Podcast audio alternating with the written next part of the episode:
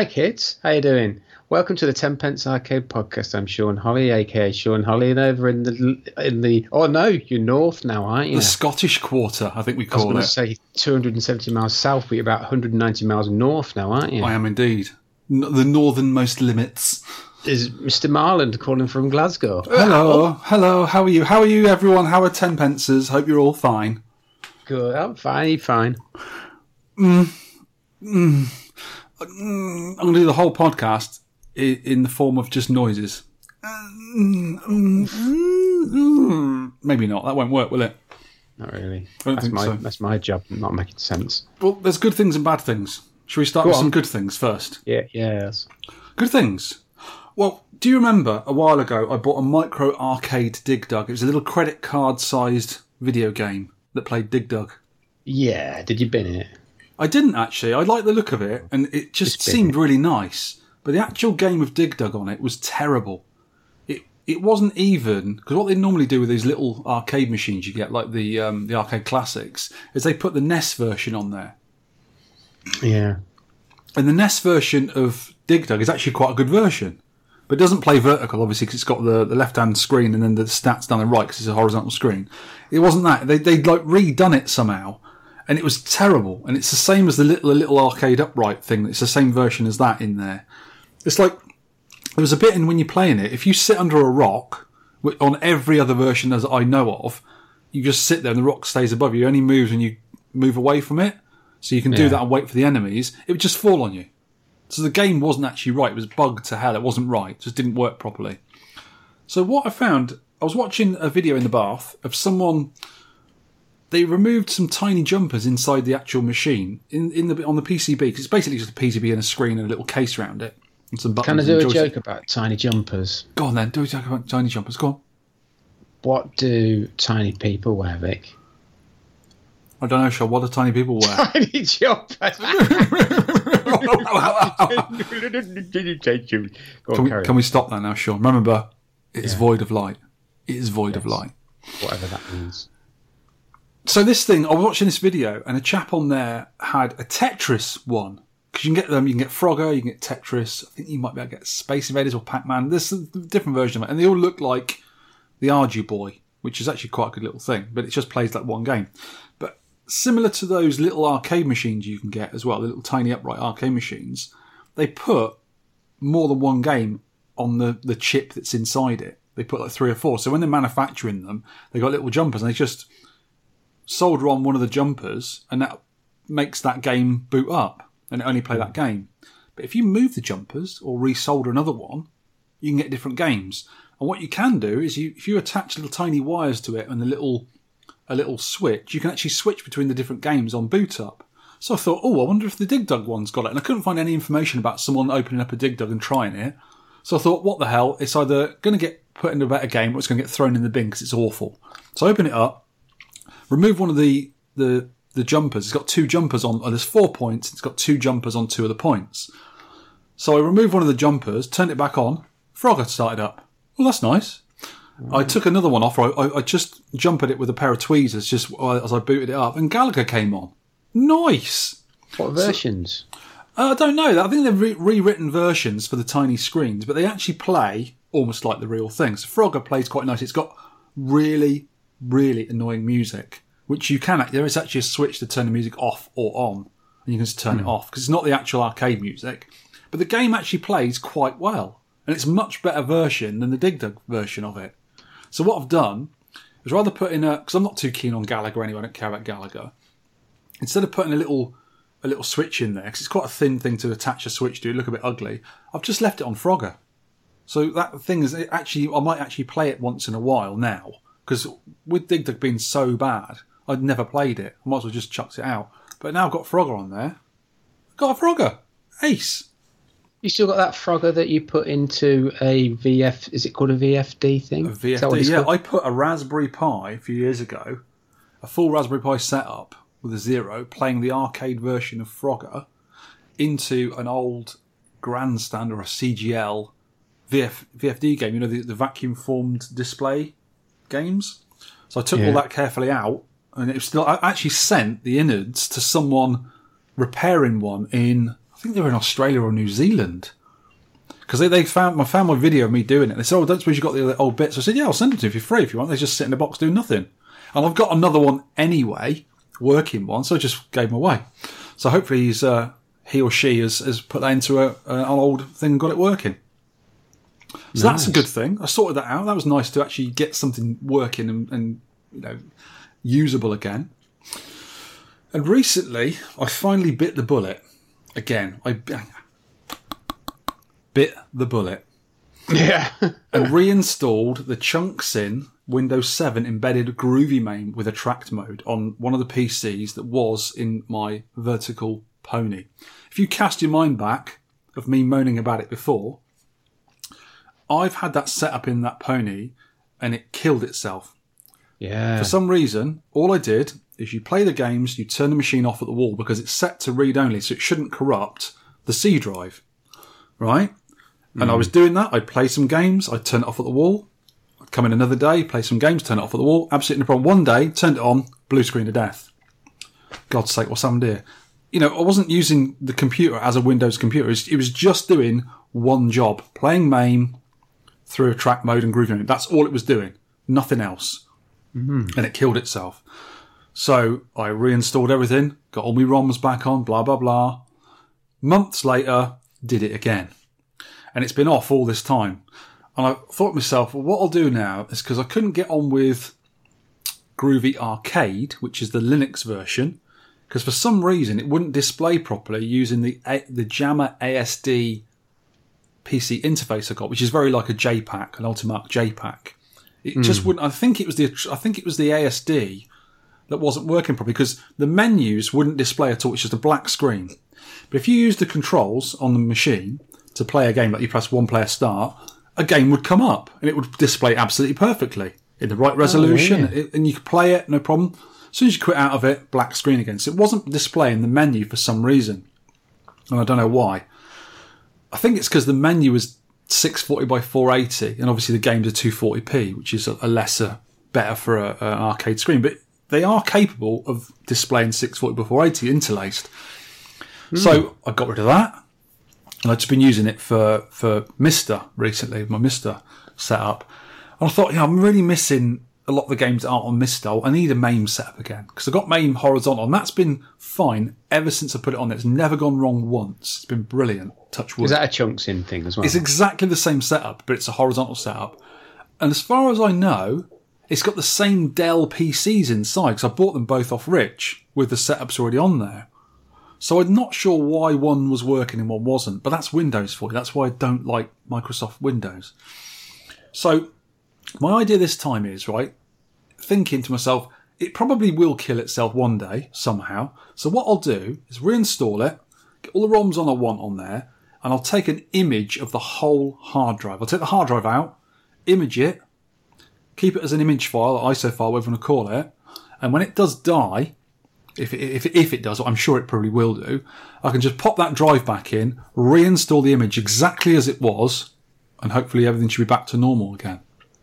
That's my theory anyway. So I've been going through some of the um, some of the ROMs, and they've been, all been pretty good actually. They're working pretty well. A few didn't, and what I found out is I need- needed the main the main the main, the main, the main, the main, the main. Sound like a motorbike starting up then. I need the merged versions of them because some of the in the later versions of MAME, I don't know from from how far back it's gone.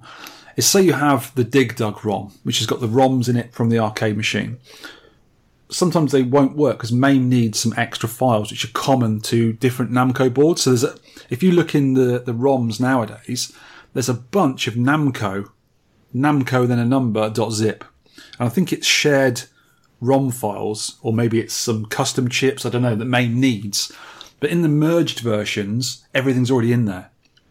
Yeah, that's, that's good, isn't it? And, and there's different versions as well in there. Like there can be bootlegs and hacks and all yeah, sorts. of Japanese version, world version, Euro, whatever. Yeah, but they're working now, and it it is a joy to have them back on there and be able to play them. I had a quick, a very quick game of Volga, so I was just trying to get everything working.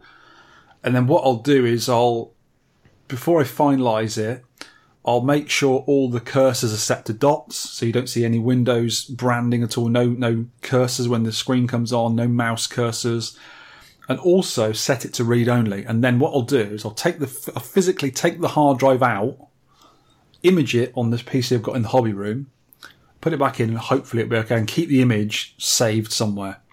Hmm, and then if it does go wrong, I can just re-image it, and hopefully everything will be exactly as a snapshot of what it was working as. That would be nice. That'd be very, very nice. So that's one thing, right?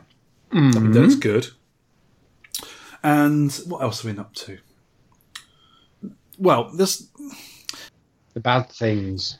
yeah, there's a few bad things, right? I have this problem, right? When things go wrong, I get a bit of a downer on. But sometimes it's not just one thing; it'll be a ton of things goes wrong, and I'm just, why is it just me?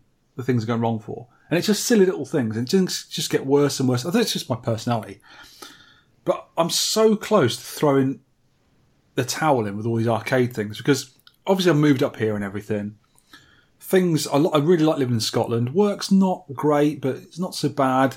The house market's a bit mad at the moment, so we can't buy a house, or rent this place, and things aren't exactly as I'd like them to be at the moment. But hopefully, before long, they will be. I mean, I really like the the place we live in, like the area. It's lovely. I really like it here. So things are getting me down a bit, and because we moved into this flat only temporarily, I haven't really got a lot of room to move around, and there's stuff everywhere, and it's you know th- there's things in places that it shouldn't be, and it's a bit annoying. I've still got not a lot of room to move around. I've got rid of a few arcade machines as well, which is not a problem. I'm not too worried about that. I'm fine getting rid of them, but it's the that that PC, the main PC I was talking about, right? That's died twice. So that's an arcade thing, which is not great for the hobby. When things just fail for no reason, if I'd if I'd pulled a wire or been clumsy or been messing around with it and it had broken down, you know, it's my own fault. I can understand that. I was messing around with the file, I deleted something, it doesn't work anymore. Fair enough. It's my it's on me. Reinstall it, bite the bullet, whatever. But because I was just using it as it should be used, and basically Rich Chunksin, who is brilliant, made an image for everyone to use, which is basically bulletproof. It puts, you set it so it's read only on the C drive and it, it works everything off a, a partition on the D drive. So when you turn the computer off at the wall, it can't really corrupt anything. It can't interrupt the computer right into the C drive, you know, when, when it shouldn't be or whatever. It should just work. And that's the th- and, and for some reason it just it just didn't work, and it really should. So I'm thinking, well, you know, it's just me against luck. So that's gone twice, right? But then in brackets in our in our instruction in our notes here, I've got it does feel good to have a working setup again. It is really good because I like having all those games there, and it, it looks lovely in, in the pony everything. It's brilliant. Um, Groovy Arcade, which I did have, which is the Linux version of this, which I tried to work on, it just would not work. And I'm thinking now it maybe is an incompatibility with the JAMMA ASD interface because not that many people use JAMMA ASD interfaces. Most people use the Ultimate JPACs or an I-PAC or whatever. So maybe it's just something to do with that. Maybe it's just not built for that. I don't know. Maybe it wouldn't switch resolutions. I have no idea what's going on with it. Mm, Mine's fine, but I only use I use a JPAC on mine. Yeah, exactly. I'm, I'm using JAMMA ASDs with both of mine, so I'm not sure if it's something to do with that. Anyway, um, I bought these ponies, these new ponies, and I thought that both the tubes in the in the ponies were knackered, and I've actually proved they are now. The colour guns are toasted in both tubes; they're just not working properly. Uh, both chassis need repairing. I've got one repaired already, so that was a hundred pound, and it'll be a hundred quid to get the other one fixed. I would have thought, or maybe a bit more. Depends what parts needed. So that's not great. Remember, I sold my ISIS cabs. I sold the one that had Berserk FGPA in it. I sold Yeah. it, uh, and it took a few weeks for Martin to come and pick it up because he obviously gets to come to Scotland and you know get his schedule sorted out and everything. So the night before he was picking it up, I was just tweaking it to get the picture a little bit better because it's a little bit fuzzy. I was just making sure that because it's a new user, he's never had a cab before, so I wanted to make everything as painless as possible for him. I was just messing around with it, just trying to get it right, and for some reason, it just went all over the place. The monitor was shaking, or it wouldn't sync properly. I was like, "Oh, for God's sake!" Hmm. and the guy had already paid me for it, so I was like, I, I sort of said to him, "Look, I'm really sorry. I, I don't want. I'm going to give you money back." It's not working. And he, he got really upset. He was like, oh no, I've bought all these things for it and I've got, I've bought a new marquee and I've got a PCBR. And I said, look, I just don't want to, I don't want to sell you something that's not working because it's new to you. I don't want you having all this bad feeling to start with. And he said, oh no, no. And in the end, I, I per- persevered with the monitor. I got it working a bit better. And I said to him, look, I'll give you a bunch of money off if you're happy with it to get the monitor fixed. I'll take the chassis out for you. I'll wrap it safely. So you, and in the end, I actually sent them the chassis off to someone to be repaired. And he's going to get it repaired and everything. And he was ecstatic. And he's got the cab now, and he's really happy with it. I just didn't want somewhat a new, a new person to the to the hobby to have a, a downer to start with. Because if someone sold me a cab, it's my first cab, and it got here and it didn't work, I'd be massively upset. I didn't want that, but he mm, was the other mm. way. He was, like, oh, I really need the cab. I really want it. I said, okay, I'll sell it to you. But that was a, a ball ache. It was a massive ball ache at the time. So I just can't be bothered with all the negativity. I'm not. I'm not enjoying things not working. When I'm actually playing some games, it's quite good. And I was recently on the main PC in here the other night, just going through uh, certain years in MAME. I was starting at 1981. I was looking for some weird games to play on the podcast, and I've actually wrote a little list down of what I was playing, and hopefully they'll be in in the podcast in the future. So I'm looking towards the positive side of it, but it's not going to take much for me to just quit this. You'll be right. You're just having a bit of a down. Yeah, every bit of a time- downtime. I was talking to my wife the other night about it, saying, you know, when I've got when I've got nothing to do, I just look at my phone for a minute, go on Facebook or whatever. Nothing much on there I'm worried about. Go on Twitter, and there's every now and again you get it, but there's not many people talking about anything interesting to do with the arcades, the hobby. There's no one making anything decent. I go on the videos to watch in the bath, and there's no, nothing going on. at the moment. I was just like, I need I need more stimulation and things to watch and get into and, and talk about. And doesn't seem to be much going on at the moment. It's like on the forums, there's not a lot really going on that I'm that interested in. Uh, but may, maybe a visit to Arcade Club because we've got one at the end of October, haven't we? Yeah. So maybe that might reinvigorate me. Hopefully, hopefully it will. Yeah, yeah. Well, I have been. Oh, yeah. Wait a minute. Been keeping up with the fitness and the diet thing and the self defense thing, and and like, do you know what? Is that self defense thing with with Tra- Trev McGraw? Crap Margaret. Crap Margaret? Crap Margaret. That's how you remember it. It's Krav Maga. Krav Maga. It's really tough. It's the workout is just brutal. It's really tough, and if you can get through that without aching and being bruised, then you're on. You're on for the on for the techniques for the rest, for the next hour. Oof, oof, watch his feet. Oof, oof, oof, Chop in the throat. Ow. oof. Come, ah. Uh, yeah, so I'm Chinese burn. Ooh. Guess what I did? Right, I was size do? 34 waist. Been size 34 waist for years, and I was like, I was losing weight. But like, cut down on the carbs, cut down on the booze. I've had no booze at all since we last talked. Good lad. That's cool, isn't it? And I'm not, not not missing it. I'm, I'm on non- non-alcoholic all the time. This is a BrewDog non-alcoholic. I think it's called Nanny State. It's nice. Uh, I- I've, I've just gone off beer. I've noticed recently um, Guinness, which was my favourite tipple, have brought out a 0% alcohol Guinness. And apparently it's quite good. Why can't we be bothered to try it. yeah, then then it's not the IPAs and that are not. They're not quite there. They're not not like like a full fat one, but they're they're nice. They're decent. So I, I bought some more. Bought some more jeans and stuff. And I, I, I bought some more shirts. They're all too big for me, so I bought medium-sized shirts instead of large. I've, I've been in large shirts for Sure, years. Sure, it's okay. You'll grow into them. Be all right. Uh, and I've just got some more jeans. I've bought size 32 jeans. I've just bought some more jeans today that are size 30. oh my how god. cool I haven't that? got into a size 30 jeans since I was about 12. Well, I haven't. So I don't know what's going on there. There'll be nothing left of you soon. it's all just, yes, I think it's just the fitness. And you, do one thing. I might have said this on the podcast, I can't. You do one thing and it snowballs. You do, like, I've done some fitness. So I'm not going to overeat. I'm not going to have a drink because I don't want to overeat, uh, you know, put the weight back. And it just snowballs. And, and you end up being like a healthier person. Yeah, but what about pies? I've not had a pie. Oh my god, your life's over. I don't have any bread. I have a, I have bread when we go out. Oh. you know, like But what about pie sandwiches? Go out for a, like a meal, I have bread and like a, a pizza or something. So you've not I had a had pie sandwich? I don't like pie sandwiches. Oh, Pie sandwich. Your life's over. There's nothing like a pie sandwich. A pie sandwich. I just no. Have you ever had a mashed And- potato sandwich? Oh, so good. And anything like that, like chips, mashed potato, fish fingers in a sandwich in, in Yeah. the middle of bread, I just just do not like it. Sean, Yes, get out.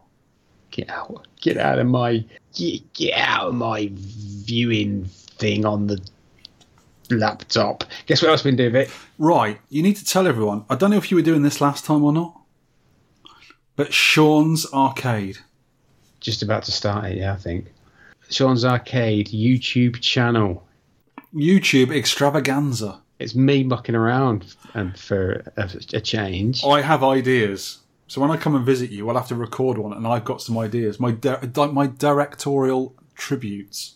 It's got to be arcade related. Oh yeah, it's mainly it's mainly me hitting you with things Oh, that's all right. That'd be that'd be funny. to try and keep you concentrating on the stuff, rather than just wandering off into your own weird abyss. I'll do that. I don't know. I've done I've done Yes, a walk around of Arcade Club. Bully. I've done one on early Capcom games. I've I like done, that one. That was good. I've, I've just done another one on a, walk around an arcade club. Leeds went there last Saturday. And I also went. We went, went to Flashback Arcade in Bradford as well. Ah, I asked you on a message and you ignored me. I said, "What is flashback?" I didn't know what it was. That's an arcade in Bradford. I put Flashback Bradford, and you if you Google that, Mm. it would have come up with Flashback Arcade. Or you could have just beamed the information directly into my brain. That'd have been Yeah. easier, wouldn't it? Duh. Yeah. So that's a pretty decent arcade. So I'm gonna, I'm gonna. Is it a, an older arcade or a modern arcade? What's in there? Do you know Mo Patel? Do you know him that sells all the candy cabs? Videotronics. Yes, I do. I know, I know of. I've never met the guy, but yeah, I think I've bought stuff from him before as well. Yeah. Well, it's obvious he's used his his cabs, candy cabs, to build this arcade. Because even Oh, okay. even like the stuff like Ghouls and Ghosts and Shinobi and Puzzle Bubble are in candy cabs. It's fine. That's a nice home for them. Yeah, there's not many classics. There's a load of fighters. There's a load of driving games, and there's a, a few rhythm games, and these big bespoke kind of. There's Star Wars Battle Pod in there, which is amazing, isn't it? Oh yeah. Big massive thing. Oh, Was that the one with a really big screen in front of you, the curved screen?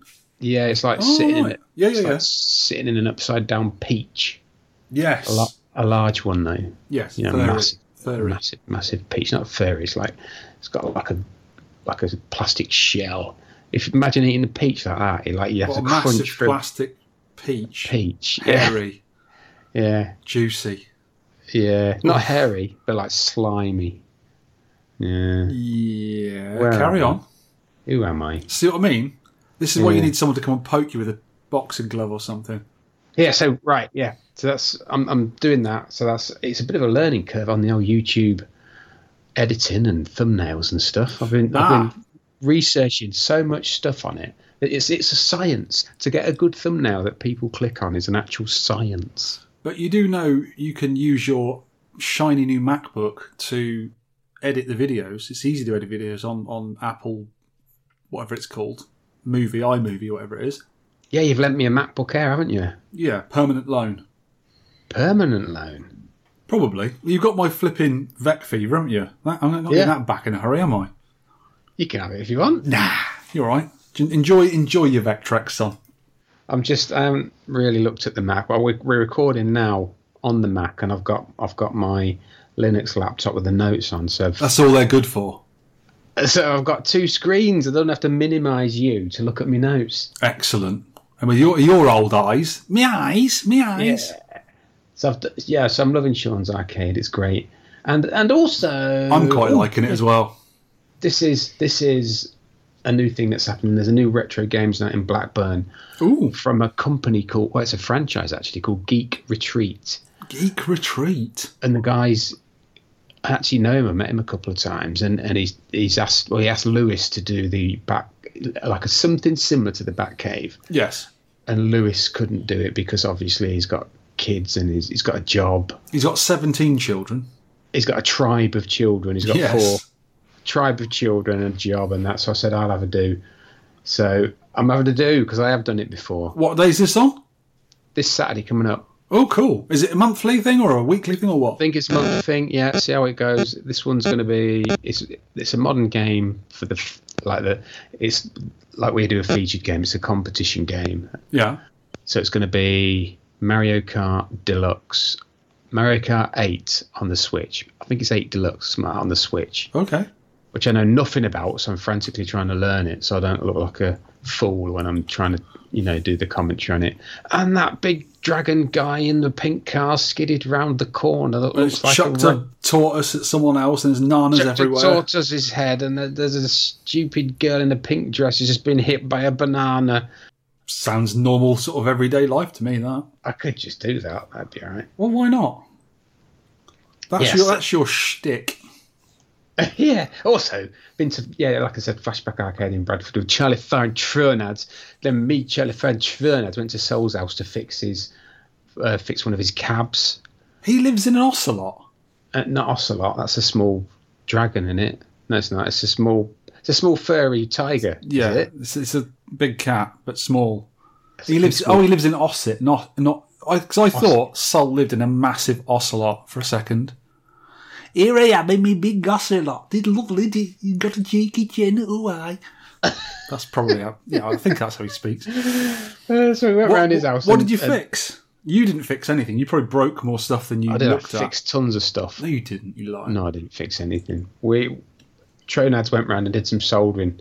I wasn't looking because I was playing uh, Sol's Pinball, which is Demolition Man Pinball. Ooh, he's got a pinball, has he? Yeah, it's got a few chip shop Ooh, JAMMA cabs get type him. of, type of things. He hasn't got any dedicated. Got five or six chip shop JAMMA cabs that are look, and he, he you know swaps boards out in them. Cool.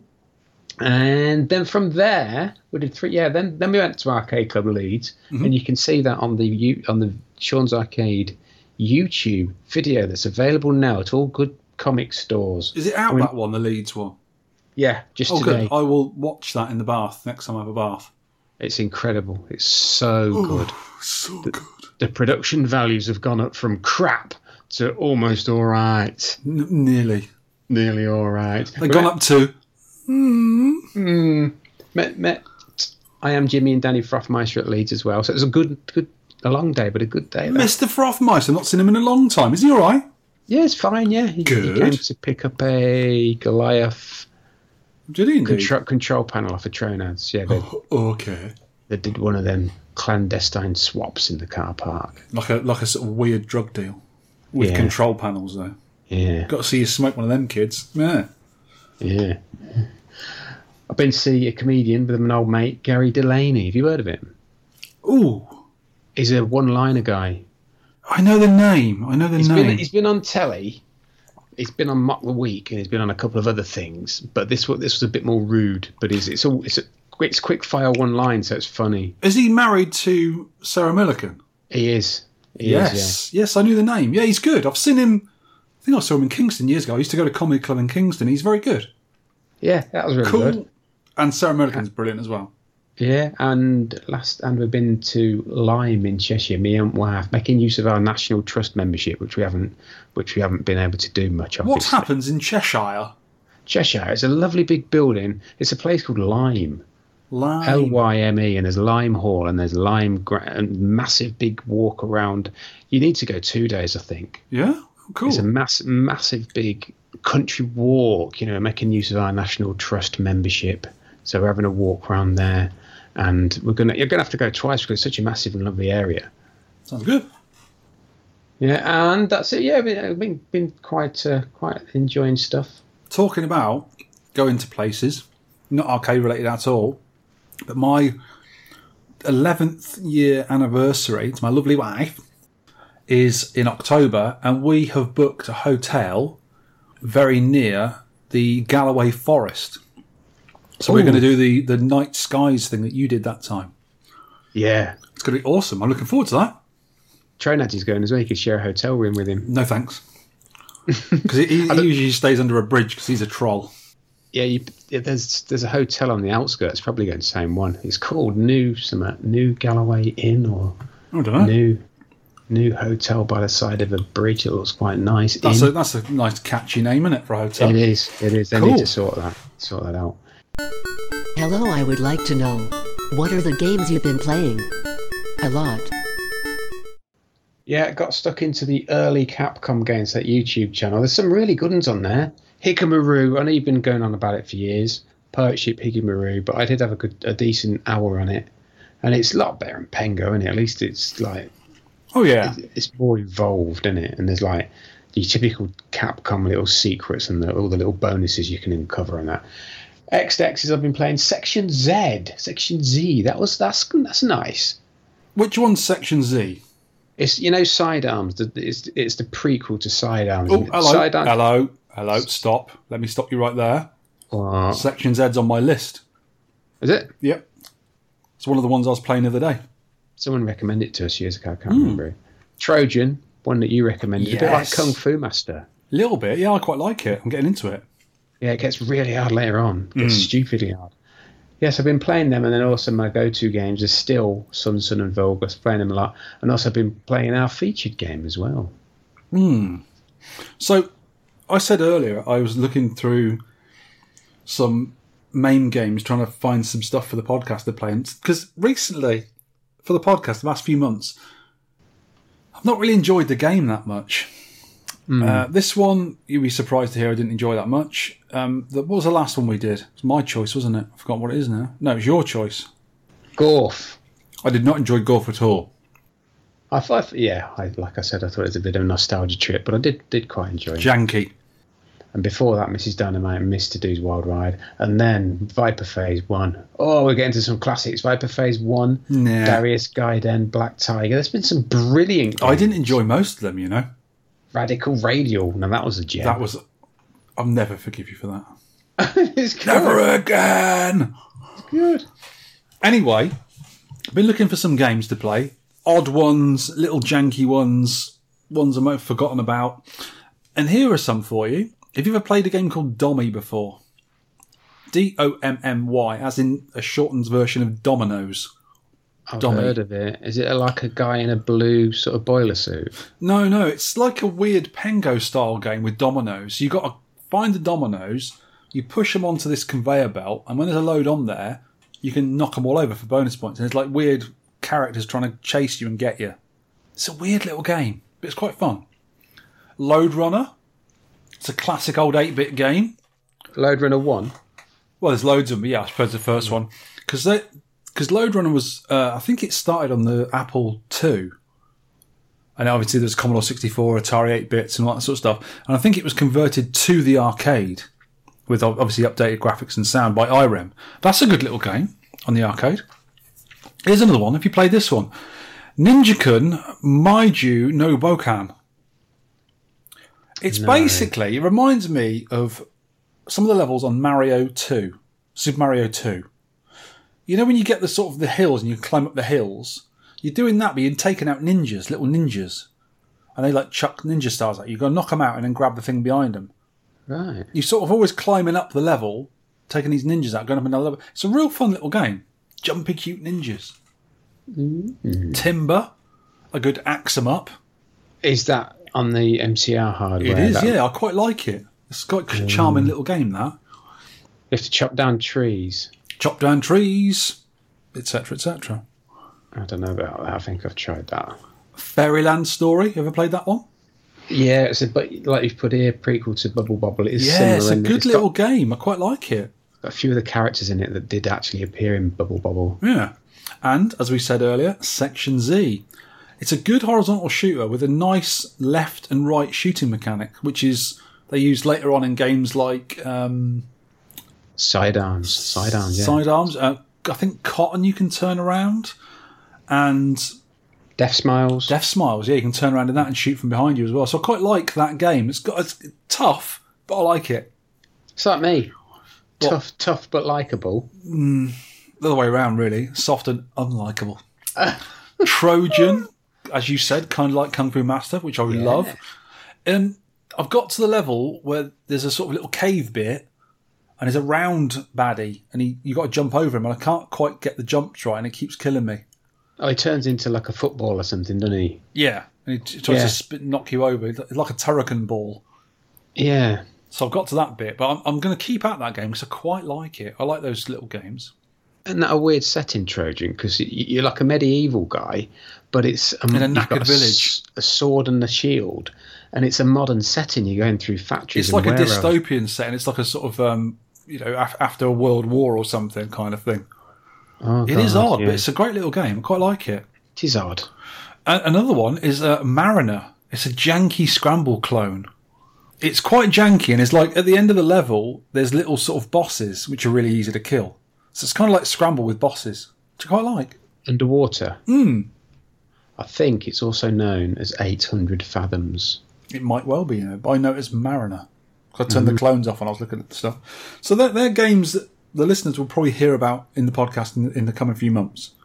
Hmm. Hmm. Hmm. Arcade news.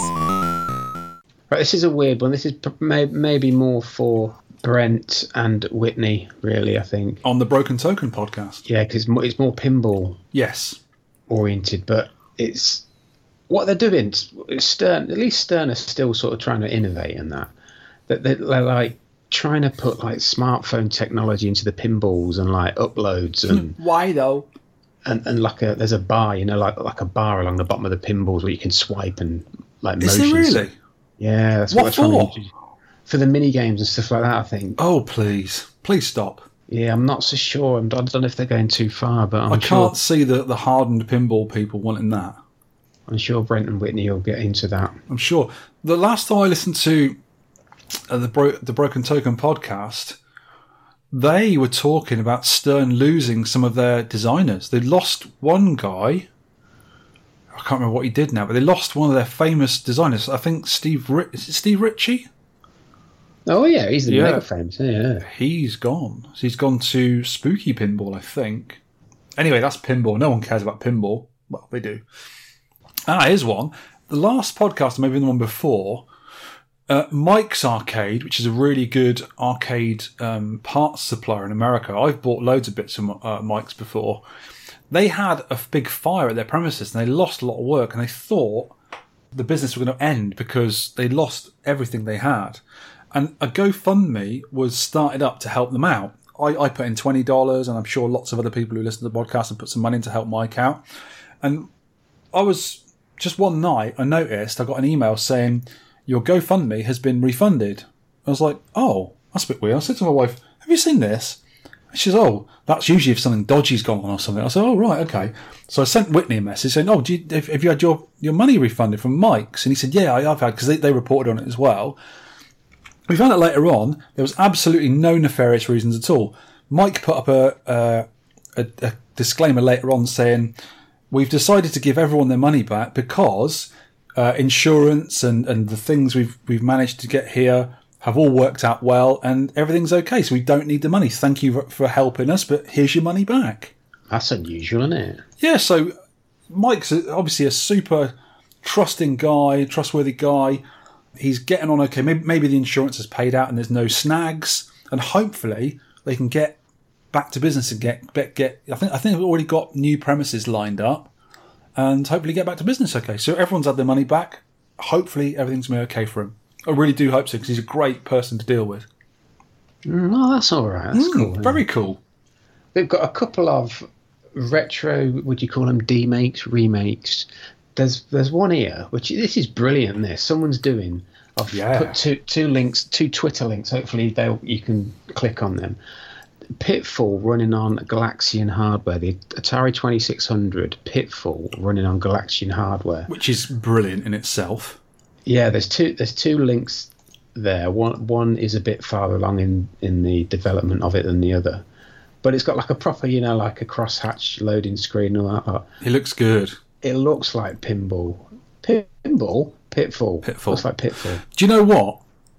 Pitfall should never have been put into the arcade like it did because Sega did Pitfall, and they completely revamped the graphics, and it just didn't really work very well. They'd used, I think it was like System One hardware for it, so it looks very similar to a lot of their early games. And I hmm. just didn't think the style worked with Pitfall because everyone knows what Pitfall's supposed to look like. It's supposed to look Yeah, like the 2600 version. It was kind of a mashup between Pitfall One and Two. I've played it a bit. It's all right. I think it's all right. Yeah, I didn't really get on the graphics, and, and it's good as as a standalone game. But if it's supposed to be pinball, it doesn't really work. It's like the 2600 version of Pac Man. It's not a bad little maze game for Atari 2600, but it's nothing like Pac Man. Mm. Doesn't look like it, doesn't sound like it, but it is actually quite a decent maze game, even though it's a bit flickery. It's still quite good for the 2600, but nothing to do with Pac Man, really.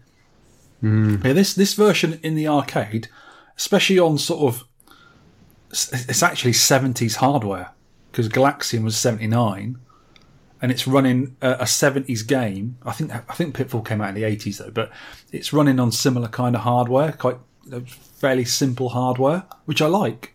I like the look of it. Yeah, there's a. There's, I just jumped down the notes a bit. There's a, there's another one. There's Phoenix on P, on Pico Eight. Oh, Have you seen how, how how what fascinates me with the Pico Eight? Such a low resolution screen, Yes. but the animations that they can get with within that 160 by 140 pixels or whatever, I think it's 160 by 160. I think it's a square screen you've got to use on, on Pico 8. and you get these amazing like particle effects on Phoenix where the things are blowing up and It really, I'm, I'm looking forward to downloading that because I'm looking at my Pico 8 right now. It's on top of my PVM. And I'm looking forward to because I love Phoenix anyway. I've actually got a Phoenix machine. That's one of the machines I'm never going to get rid of. And I love Phoenix. It's one of my favourite games as childhood. Mm. And this version looks really smart. It's it's super cute and chunky, even cu- even chunkier than the arcade version, and it looks really good and I, I there's only one thing I hope the, the author has done, and I did say to him on Twitter about it. Hopefully, he's kept in the boss bug at the end. oh yeah yeah if you're not know. familiar with Phoenix, the last level is sort of like a spaceship, and there's a boss in the middle. And you've got to shoot through the, you've got to break through the hull of the ship, while other you know meanies are trying to get you, and then kill the guy in the middle. And there's like a bit moving around. But if you if you go to the right or the left of the ship and shoot a small area and, and take away the moving bit in the middle, and then go straight into the center when the when the ship hits the ground and shoot one shot, it goes through space straight through the ship when there's no hole in it and that's hmm. the, that's the the recognised way of playing Phoenix in the arcade. Everyone knows about the bug, who knows how to play it, and that's what you do for maximum bonus. And I really hope that person has left that bit in because that's how you get the big scores on Phoenix. That's how you're supposed to do it. Hmm. but the game looks amazing. It's a really good version. So kudos to that person.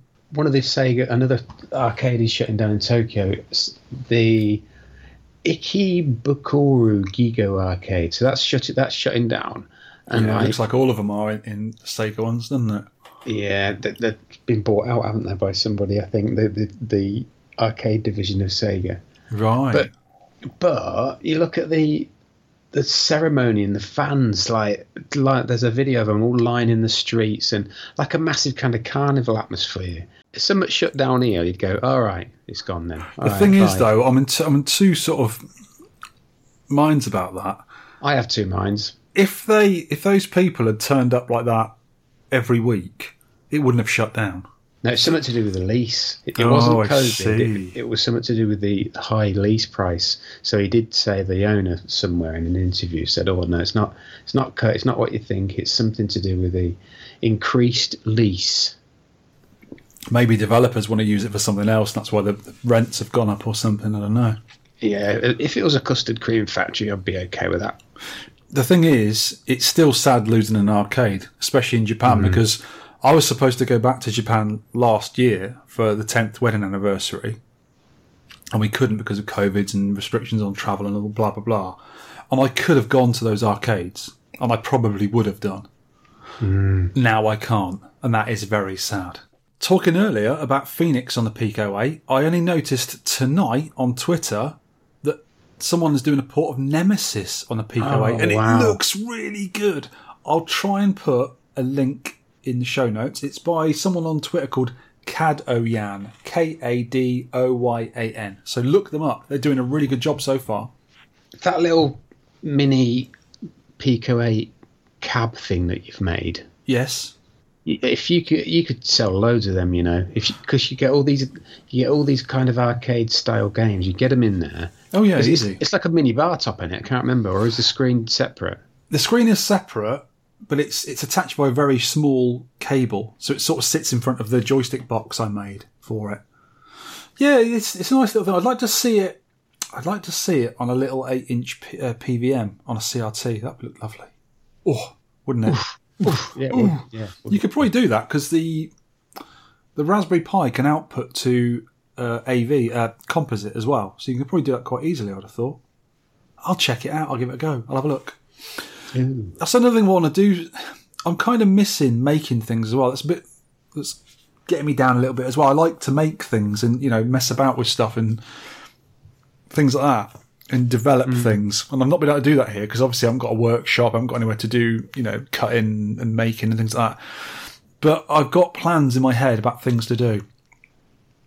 And I won't talk about them until I actually get on and do them. But one of them I really want to do. I want to make something that's going to be absolutely spectacular. And I just don't know if I've got time or or the means to do it. But we'll talk about that in the future. But the Nemesis looks good. Uh, one final bit of news. Uh, this was asked by a Vectrex friend of mine.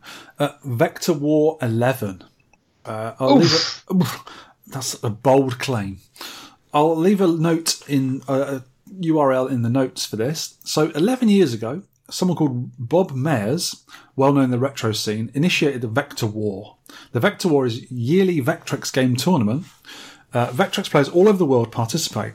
This year's Vector War 11 lasts one week and will take place from Saturday 30th of October till 6th of November this year. Please note that the Vector War is for both beginner and expert players. In the Vector War, you can complete with other players. It's also a good opportunity to play the Vectrex games more excl- extensively and get to know the new games. By the way, 1st of November is the Play Your Vectrex Day, PYVD. So on that day, you've got even two good reasons to play your Vectrex. And there's a bunch of, I think the Vectrex War, if you go on the page, it tells you what games they're playing. There's a bunch of games. There's some official games, and there's also some homebrew games. It's quite a good mix of different games to play. And I know you're into the Vectrex now, Sean. You should probably have a go on that. Play Mine Storm. Oh, you'll kill everyone on Mine Storm easy. Played Mine Storm for a week. You, you'll be the winner. Yay! Winner. I think Mine Storm's probably been done to death, actually. Uh, yeah. Yeah. How about you? Why don't you do a biscuit review, Sean? Biscuit review, biscuit review. I don't know about you. Biscuit review. Yes, this one, this one, kids, is a bit of a quandary. This is a quandary because I know you. Isn't think that where you mine rocks out of the ground? it is? Yes, No, no, that's a quarry, isn't it? is it? Mm. You can have a quandary in a quarry. Ooh. Might go back in time. I had, quite a quandary in a quarry. Then I fell onto a lorry. How quaint. I was shipped off to the docks. Oh, God, And and Sean's poetry. Oh, my God. How did we get this far? Oh god. Anyway, it was, right, right, right, right, right, kids. There's only this biscuit review. Normally, posh biscuits have, as we know, six or eight biscuits in the That's all you need. That's all you need. because they're just too posh for any more. This, these are called jam and cream Vien, Viennese fingers Ooh. From Aldi. There's only eight in a pack. Yeah. 65 pence. Oh, my God. That's good value. So like 8.1 pence each. Oof. And and they're really good. They are good. I like a Viennese finger, me. a bit like jammy Dodgers. So, so the, the But nice biscuit, because Jammy Dodger biscuit's rubbish. jammy Dodgers biscuit. Oh, I like them. They do they do different versions of jammy Dodgers. Yeah, but that's a Viennese. Oh, what? A Viennese finger is like a soft, almost like a shortbread, isn't it? Mm. It's got a nice bit of cream in it and raspberry flavoured. Very good. Yeah, that's really good. Never mind that. Move over. I've got one. Oh, I can see the picture. Wife bought some mint Cadbury chocolate fingers. I had them before we got home. Not mint as in mint. When kids say it's mint, it's, like mint in good. it. It's mint, mate. Bruv. No, these are minty flavoured. They were absolutely gorgeous, and I ate all of them before we got home. Because wife was driving us home from the supermarket, and I said, "Do you want this last one?" She went, "What?" and, and looked around, and there was one left. I'd had the lot. But that's what you're supposed to do with fingers, isn't it? They're not resealable. Them packets. I didn't think so. No, they go off in twenty minutes. You've got to you've got to have them. That's exactly what I thought. I told her that. Yeah, Yep, yep, yeah, yep, yep, yep. yeah. So go and get your Belmont jam and cream Viennese fingers, everyone, and mint fingers from Cadbury dairy milk. Oof. Oh, lovely. What's in Victor's wallet? We don't know. Let's find out, shall we? Ooh. I got a bunch of PCBs back that were off for repair with my friend Phil Murray, and he hasn't got time because he's got loads of stuff to do. So he sent me them all back now because he's not going to have time to do them. Um, so I had a 1942 bootleg. It had glitchy graphics, glitchy sound, wasn't working. Uh, so I took it upon myself to have a look at it and try and repair it myself. Huh, like, yeah, right. So first thing I do, I- I'm very limited what I can do to repair stuff. So I pulled the ROMs, I checked the EEPROMs with my EEPROM burner, and I found one of them wasn't being recognised. And I use this thing called Hamster's Online ROM Ident. So what you do is you dump your ROM to a file, whatever dot .bin. You go to Hamster's online thingy. You upload the ROM. It checks it with its massive database, and if it doesn't if it doesn't correspond with some of the data they've got, it comes up saying can't find it. Whatever. If it does see it, it tells you what ROM it's from, like 1942. It checks their online database, and if the ROM matches one of their things, it tells you what it's from. So, like 1942 bootleg or whatever, and it tells you where the ROM is in relation to the border and all that sort of stuff. And this one came up with nothing. So, I found out what it was, got the ROMs from MAME, reburnt another one, put it in there, and it works fine. But there is a slight shadow on the plane. When you move in certain ways, you get a little tiny shadow, which is not quite right, the graphics. It's only a really, really minor thing. And there was no audio at all. But I think the the audio amp on it has died because they do fail audio amps. Um, but I've got an audio probe kit from Phil Murray as well. He sent me one, and I'm going to fit it together. I need to. I'm quite done it. I've done a bit of it, and you can put headphones on and you can probe certain parts of the PCB, and if the sound's working, it'll come through your headphones. How cool as that? That is clever. And that proves that the audio is working okay, but obviously it isn't outputting via the amp to your arcade cab. And I can just change the amp because I know uh, I've got I've actually got a spare amp for that off another scrap board. So that's 1942. I got Mr. Do's Castle back. Cast your mind back when we did Mr. Do's Castle for the podcast. I recently got this board and I've been playing it. I thought, right, I'll use the board. I'll actually play it on hardware for the podcast. Put the, the PCB in a, in a cab and it failed. Like the day before we was going to do the podcast, or before, I think before the month we used to play the game, it's just failed. I had to play it on, on emulation. So that's got some random resets. It looks like it's playing, it just randomly resets and just messes about. So hopefully that's something easy to fix as well. I got an original Mr. Do, which is just static garbage on the screen. It's missing a reset switch. I don't know what's wrong with that one. I haven't looked at it yet. Here's one. Got an original Bosconian back. Ooh. It doesn't quite get to boot. It keeps like resetting itself as it's trying to. It puts the rug on the screen. You get the junk on the screen, and it rather than booting into the game, it just keeps doing that in an endless loop. So hopefully I can get someone to fix that because I really want that one working, so I can put it back in its themed ISIS cab because I've got a cab that's been all graphicked up for Bosconian 'cause it's one of my favourite games, and I want to put that back in the cab because at the moment it's just got um, a Raspberry Pi auto boot into to Bosconian and it's not as good. I need to get that working. I got a Galaxian bootleg that came in that tiny tiny Atari French consulate game I bought a while back. Remember that? Is that the one I picked up from? It is, York? yeah. Now that is that is with Simon Dennison at the moment because I couldn't bring it with me. I just had to get rid of it. Um, oh, also I borrowed a Leader CRT rejuvenator. This is a bit of kit which can rejuvenate tubes on arcade caps. I can't fathom how to make up the neck pin adapter for that particular one. So I've abandoned trying to use that because if you get that wrong, you could probably kill your screen or maybe the equipment or whatever. So I've, abandoned using that. I also got sent a Commodore 64 original bread bin. Because I've mm-hmm. got two 64Cs and I always wanted the original bread bin flavoured one because it matches my VIC 20 I got as well. So that's pretty cool. I also got another CRT rejuvenator which has already properly made adapters for the tube I'm using. So you've not got to mess about with it. It basically makes it foolproof.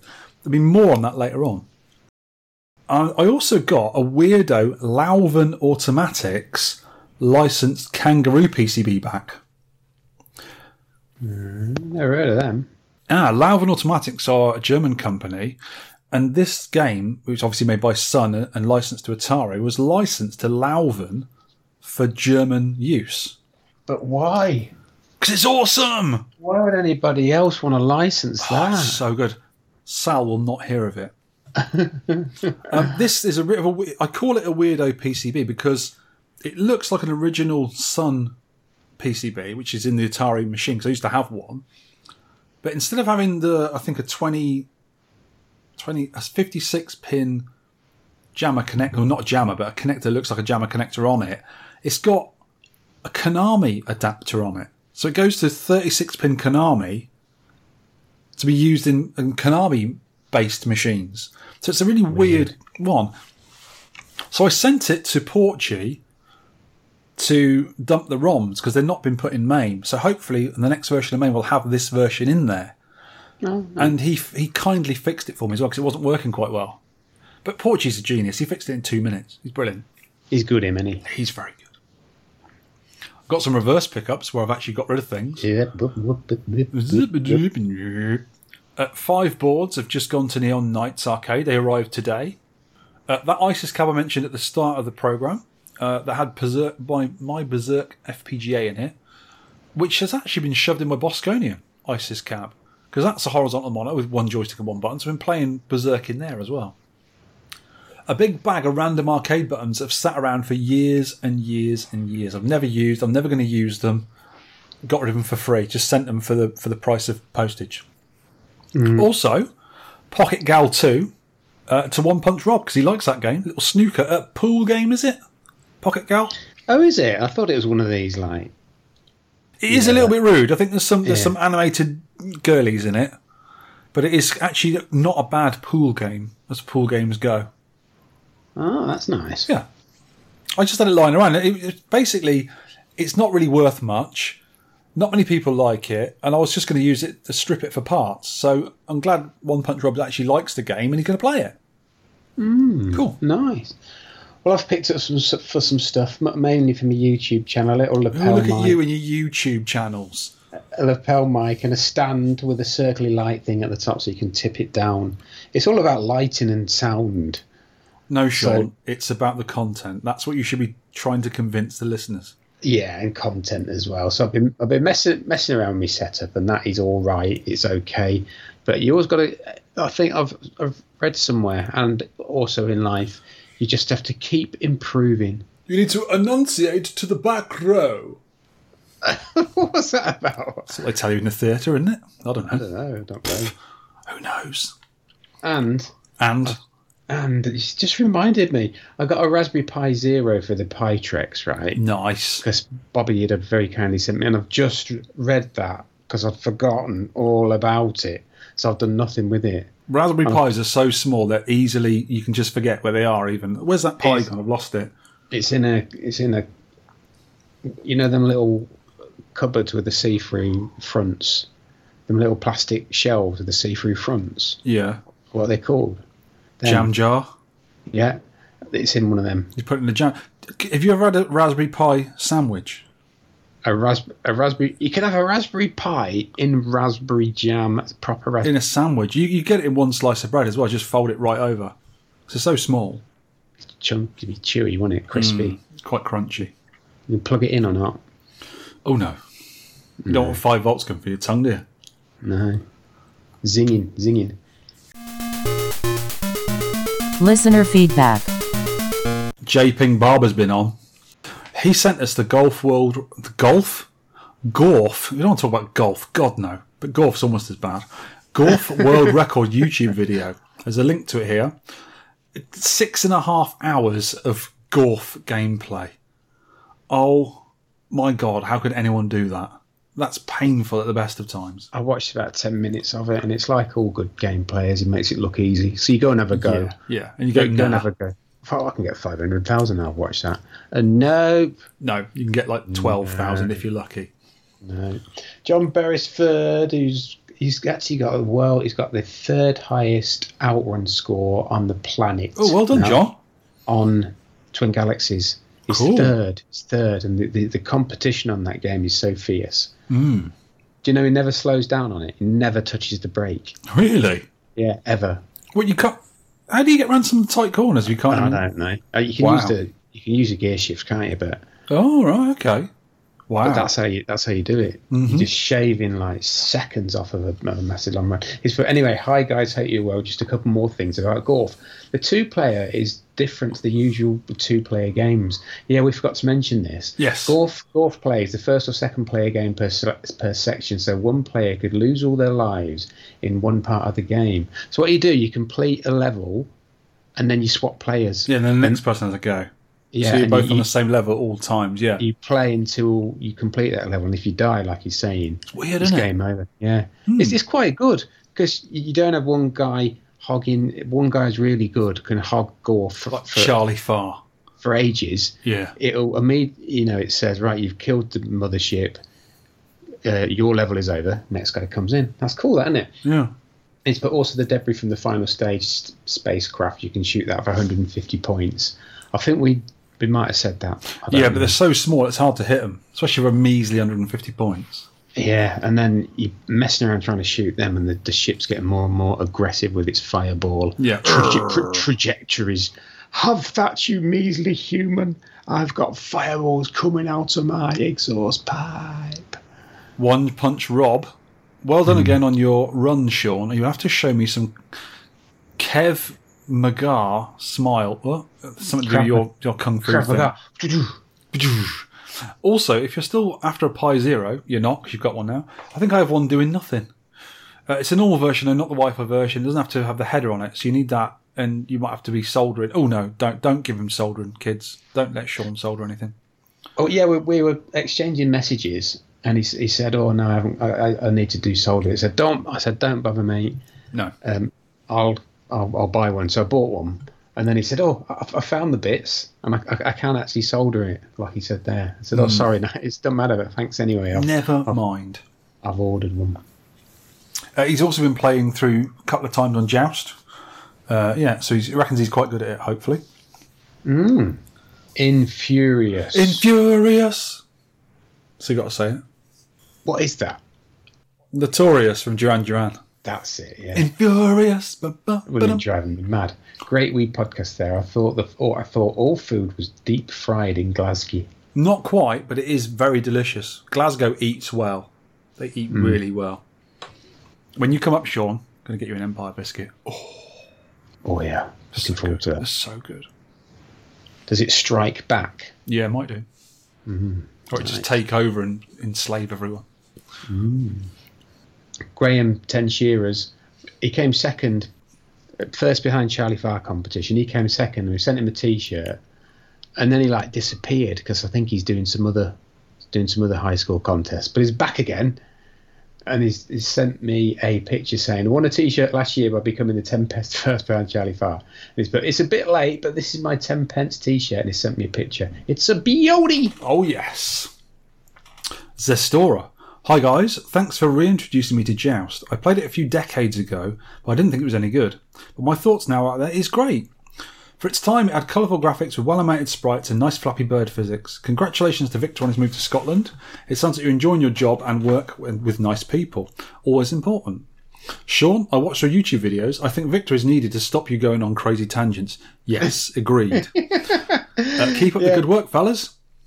That'd be cool. That yeah, because I do I do start rambling. I go, I Yeah, go yeah. I'm gonna. I've got. I've got plans for you, Sean. it's it's unfiltered. That YouTube channel is me Oh, unfiltered, I'm gonna filter you right up. which could be a problem going forward. Hmm. Zestora, thanks guys for. Oh, hang on, yeah, sorry, I read that. See what I mean, everyone? Sorry, Rygar, Arr, he's a pirate. Another top podcast, guys. Keep them coming, and good work on the YouTube channel, Sean. They're shaping it nicely. Right, this is this is. I think he said this last time. For the record, the pronuncia- pronunciation of the Scottish city is Glasgow. Right, the first vowel is an e, as in ten pence. So it's gle. Yeah. The second vowel as it is in a, as in arcade. So Glasgow. Yeah, Glasgow. that's about Glasgow. right. Arcade. Glasgow. Glasgow. Glasgow. Glasgow. That's yeah. it. Well, yeah. I, I say I say Glasgow. I don't. I, I would get killed if I said that. Friendly shout outs. Shout out, shout yourself out. Charlie Farr for increasing his Carnival Twin Galaxies world record. It's Oh, 100 yeah. 131,000. That doesn't sound much, but I can get about five thousand on that. I think. I watched it. I watched the whole. You, you can like vote on Twin Galaxies, can't you, to say yes or no? This this this submission is valid. So I watched all of it, and I well, I was speaking about it last week, and I reckon he missed four shots in the Really? entire in the entire thing. Just missed four shots, but he says he missed more. I think he probably did miss more, but so unbelievably accurate. Because the thing with the thing with that game is I, I, I loved that as a kid. It's one of my favourites as a kid. I always when I went to an arcade as a kid, if I was like visiting an arcade at a, a beach or whatever, you know, seasidey town, I always played, mm. always played that game every single time. And I could sort of play a few, you know, a level or two, but I'd always run out of bullets. So you've always got to hit the numbers to get your bullets back, and obviously don't let the ducks go down and nick your bullets. But you must be keeping that up all the time. I don't know how someone could play it for that long because I was never that good to. I always ran out of bullets when I was playing it. So I think accuracy is the key to the game, isn't it? Yeah, and it's quite tactical. There's a level five that's really really difficult, and you can run out of bullets, and it's Right. it's sometimes luck if you get you've got to get you know like a lot less yellow ducks. Yeah, and you got you got. I presume later on you don't get as many bullets come back, the extra bullets. So you have got to be careful with your shots. Yeah, pa- apparently if you can get through level five, then you're onto a winner. Right. Wow. That's so good, isn't it? And this is a, a cryptic shout out for One Punch Rob's granddad. I have no idea what you're on about. Because I said, yeah, do you remember? Well, you don't. remember- Do you remember? There's a Netflix show called One Punch Man. Is it One Punch Man? And it, it's this it's this anime superhero, and he can kill. He's a superhero, and he can kill everybody with one punch. Right. And he get he gets so upset because no one no one can like even test his skills. He just kills every kills all the baddies that attack Tokyo or whatever with one punch. Right. So I said, "Oh, did, is that where you got it from? One punch, one punch Rob." But one punch. I hope you don't mind me saying this. One punch Rob's granddad was called One Punch Ron in the army. In Oh, the right. army. In the army, he was a boxer. So obviously, he must have knocked him out with one punch in the army in like World War Two, I would imagine. wow. So is is it is just sort of stuck with one punch Rob instead of one punch Ron? Yeah. So it's nothing to do with the animated character. Shouts to him anyway. Yeah, For me, uh, for me, for me, to you, for me. Phil Murray. Uh, for PCBs, give him back to me and Audio Probe. Hope he's doing all right. Uh, Gordon, a guy in Scotland here. Uh, nice to meet him the other week. And for the loan of the first CRT Rejuvenator, the one I didn't use, I need to get back to him soon. Uh, big shouts to Porchy for the Commodore 64, which I love. Uh, the Kangaroo prototype fix, and also for dumping it to rain, the main for us, and also the Rejuvenate alone, the one I actually did use. Uh, let's. I'll just tell you quickly about that actually, because I was going to talk about that anyway. The Rejuvenator is. Um, it, it looks like a sort of bit of Cold War spy kit. It comes in a briefcase with these little Yeah. needles and buttons and knobs and stuff. It looks really cool. It looks really like seventies and eighties you basically you attach a cable to these little ends, which is like a little sort of plug in, and you put it on the tube on the the neck board of the tube. You know where the neck pins sit, and you do certain tests to it to test how good the three guns are in the tube and whether there's any shorts between it, or and you can clean off the guns. It, it blasts it basically with with, with um, volts, and you can clean off the guns and stuff. And it sometimes can make a dim tube brighter temporarily. Obviously, it's going to get knackered again in, in time and time. So I put it on there and I was sort of following instructions and everything, and it tests the guns. You can see when the needles move, whatever, see if they're in, in good shape or not. And basically, all three guns in the first tube I checked weren't any good. They were absolutely knackered, hardly registering at all. So I decided I'll rejuvenate them, which actually sends the volts through. And when you watch it, you can see in in the in the tube where the neck is. Normally, when when a normal tube is running properly, you see a little glow in there. And that's the heaters in the guns. They're supposed to do a little orange glow, like a filament. And when you do a rejuvenation, there's this little light show, sort of zaps them, and you can see bright lights and go on and off, and something does. So I did that on the first gun, the red gun, and it was doing it. I thought, okay, that's pretty good, looks healthy. Next, you try it on the green gun, just stayed on sort of heat, sort of a, a, a light glow all the time. It didn't do anything; just sat there doing nothing. It didn't go through its its process, and then the light on the machine went out to tell you it's done. Just kept doing. it. I left it on for a few minutes. So this isn't working, so I turned it off, back on again, did the tests again, and tried the blue gun, which was the last gun out of the three, and it did exactly the same thing. I was like, oh great, and I realised it can't do the rejuvenation because it's broken and it's knackered. So I put the, the chassis back on, on the tube and everything, put it all back together, put my test board in there.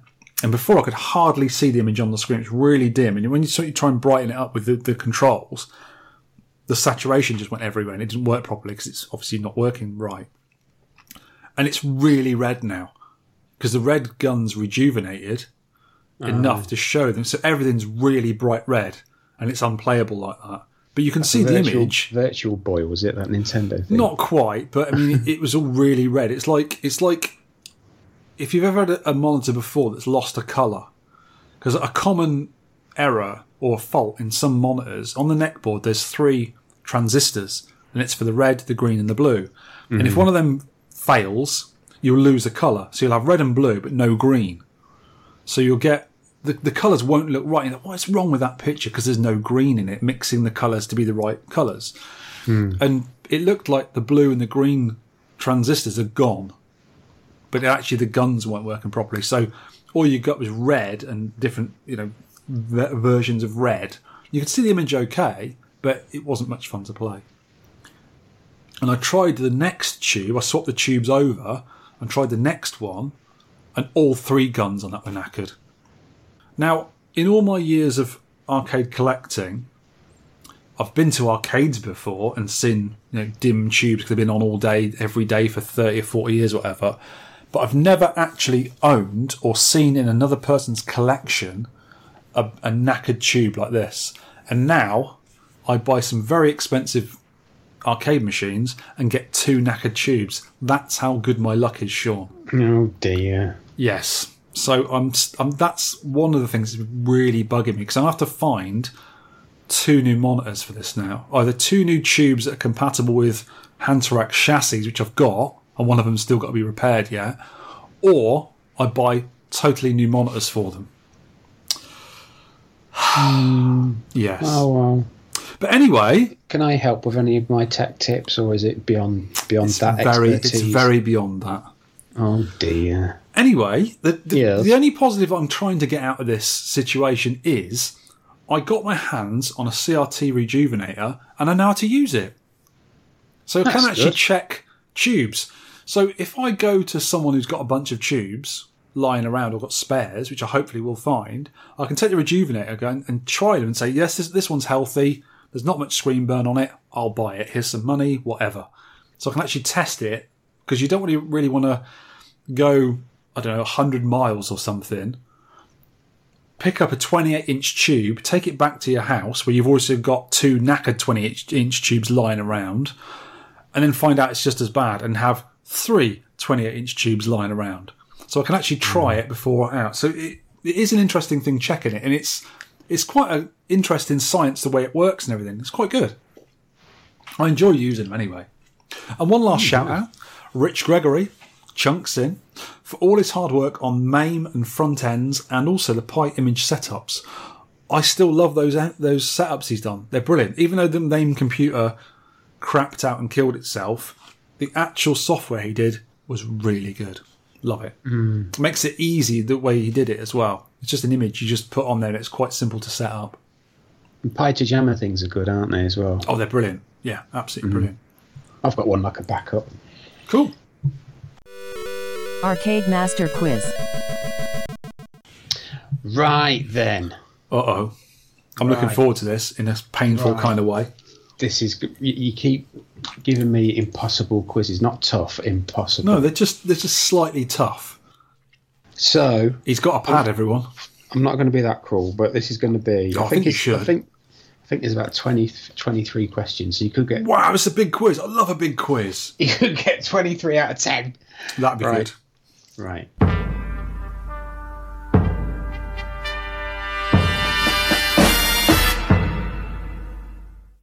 What game has a wonky marquee and control panel?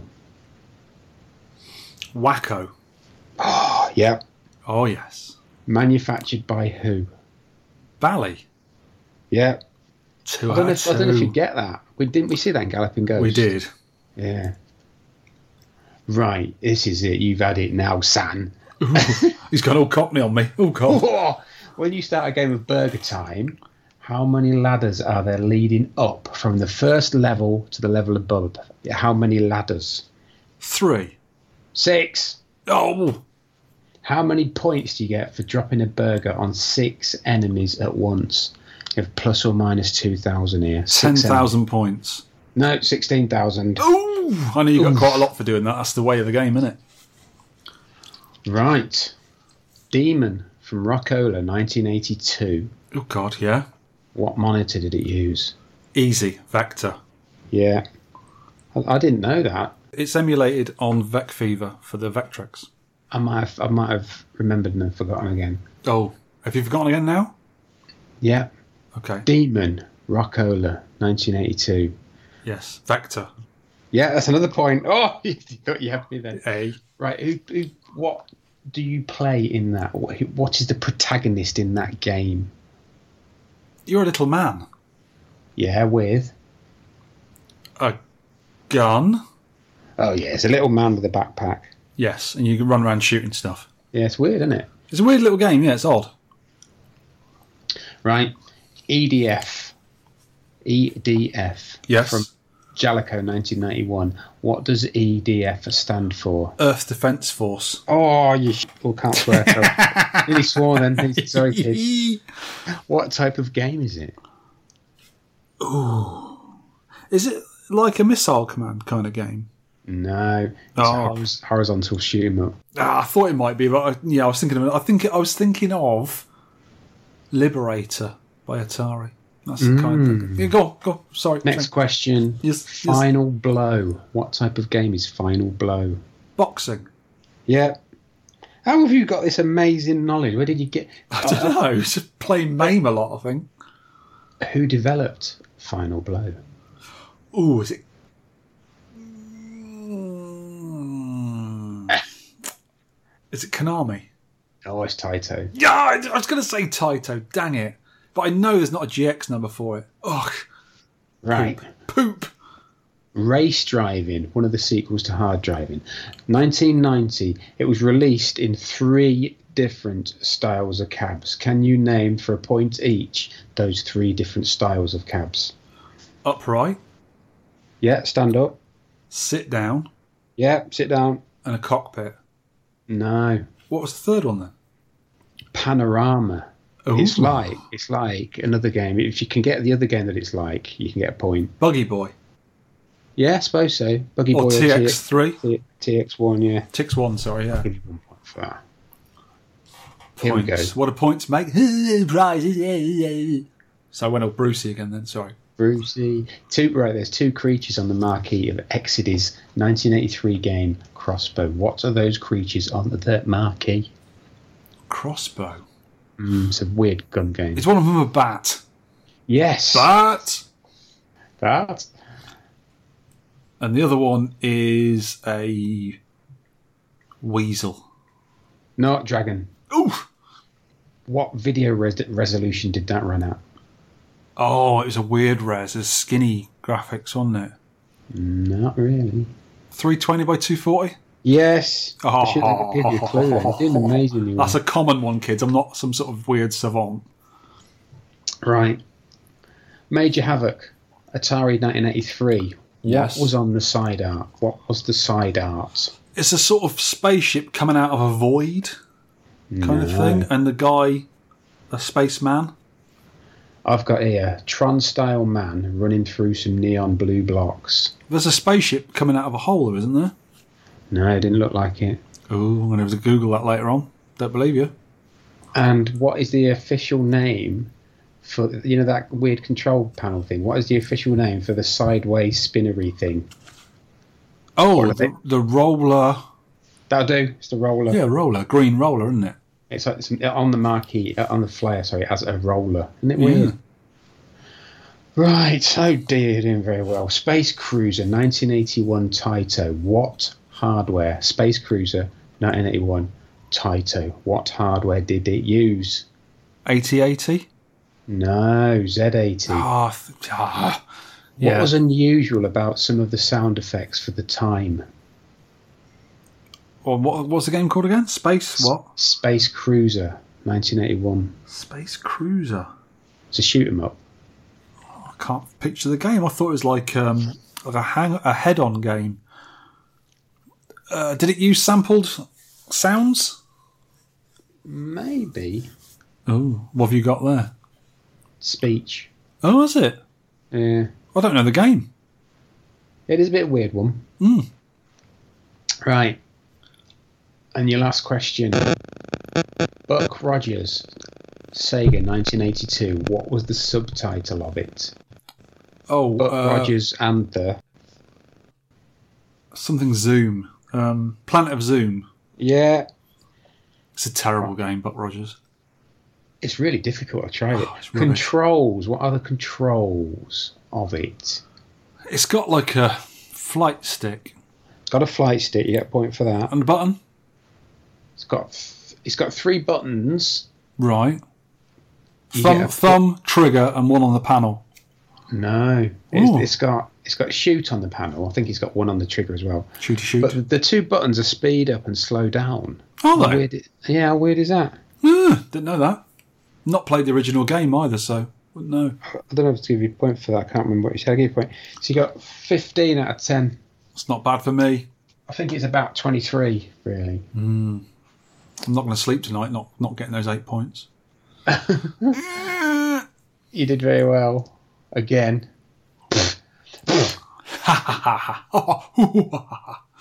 I'm going to brush up next month on my arcade knowledge, and I'll be like a like a moving in. I'll be, I'll be a Wikipedia of arcades. And on that note, here's our note from our sponsor.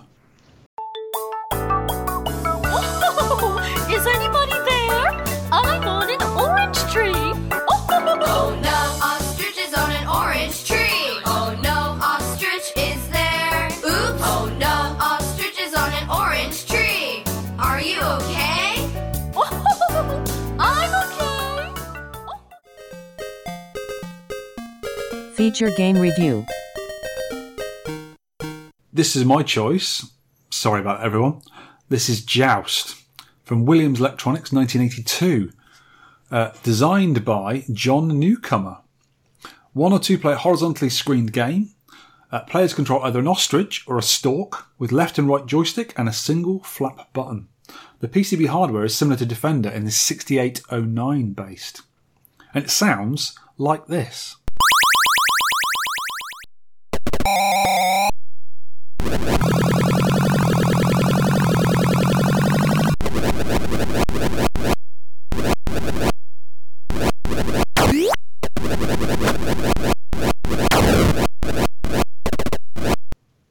WTF is going on here? W, what is going on? It's bat poop, but kind of intriguing. You've got a lava troll, you've got pterodactyls, Terry. Terry and his pterodactyl, dactyls. men on birds, and that.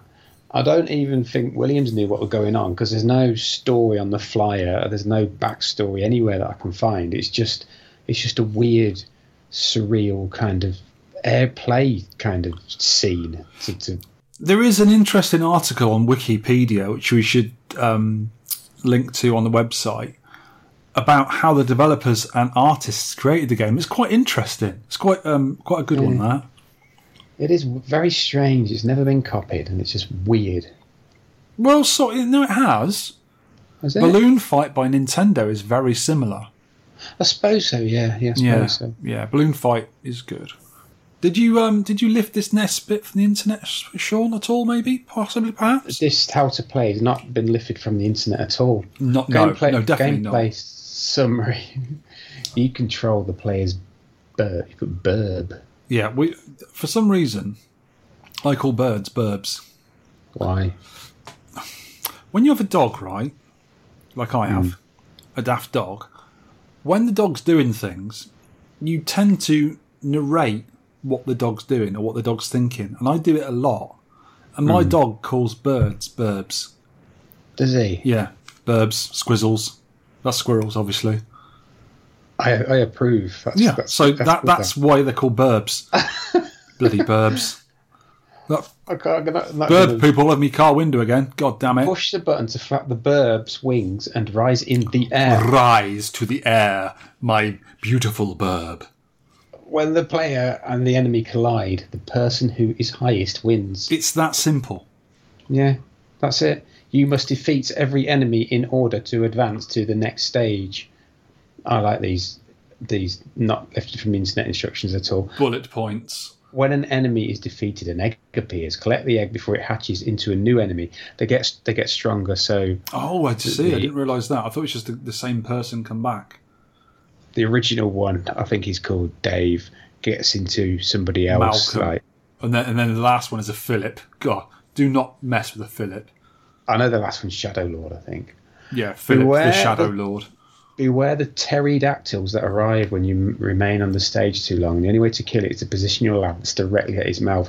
That is hard to do, but there is little tips, Mm, little places you can stand and he'll run into you. idiot. Every fifth round is an egg wave. Collect them all before they hatch. Avoid flying too close to the lava and attracting the attention of the lava troll. Don't know why I'm saying it like that. Who likes to reach out and he grabs you. You never see more than his arm, the lava troll. It might just be an arm. Yeah. And it would be a bit of a palaver. Oh, ho, ho, ho. Sorry. oh dear. The only enemies are baddies on Birdback and Terry the Dactyl. Now, the enemies are knights, which are designed to exhibit progressively more aggressive behaviour. Uh, the bounders flap about all over the place randomly, occasionally getting a bit stabby with the players. Uh, hunters uh, try and fly into you.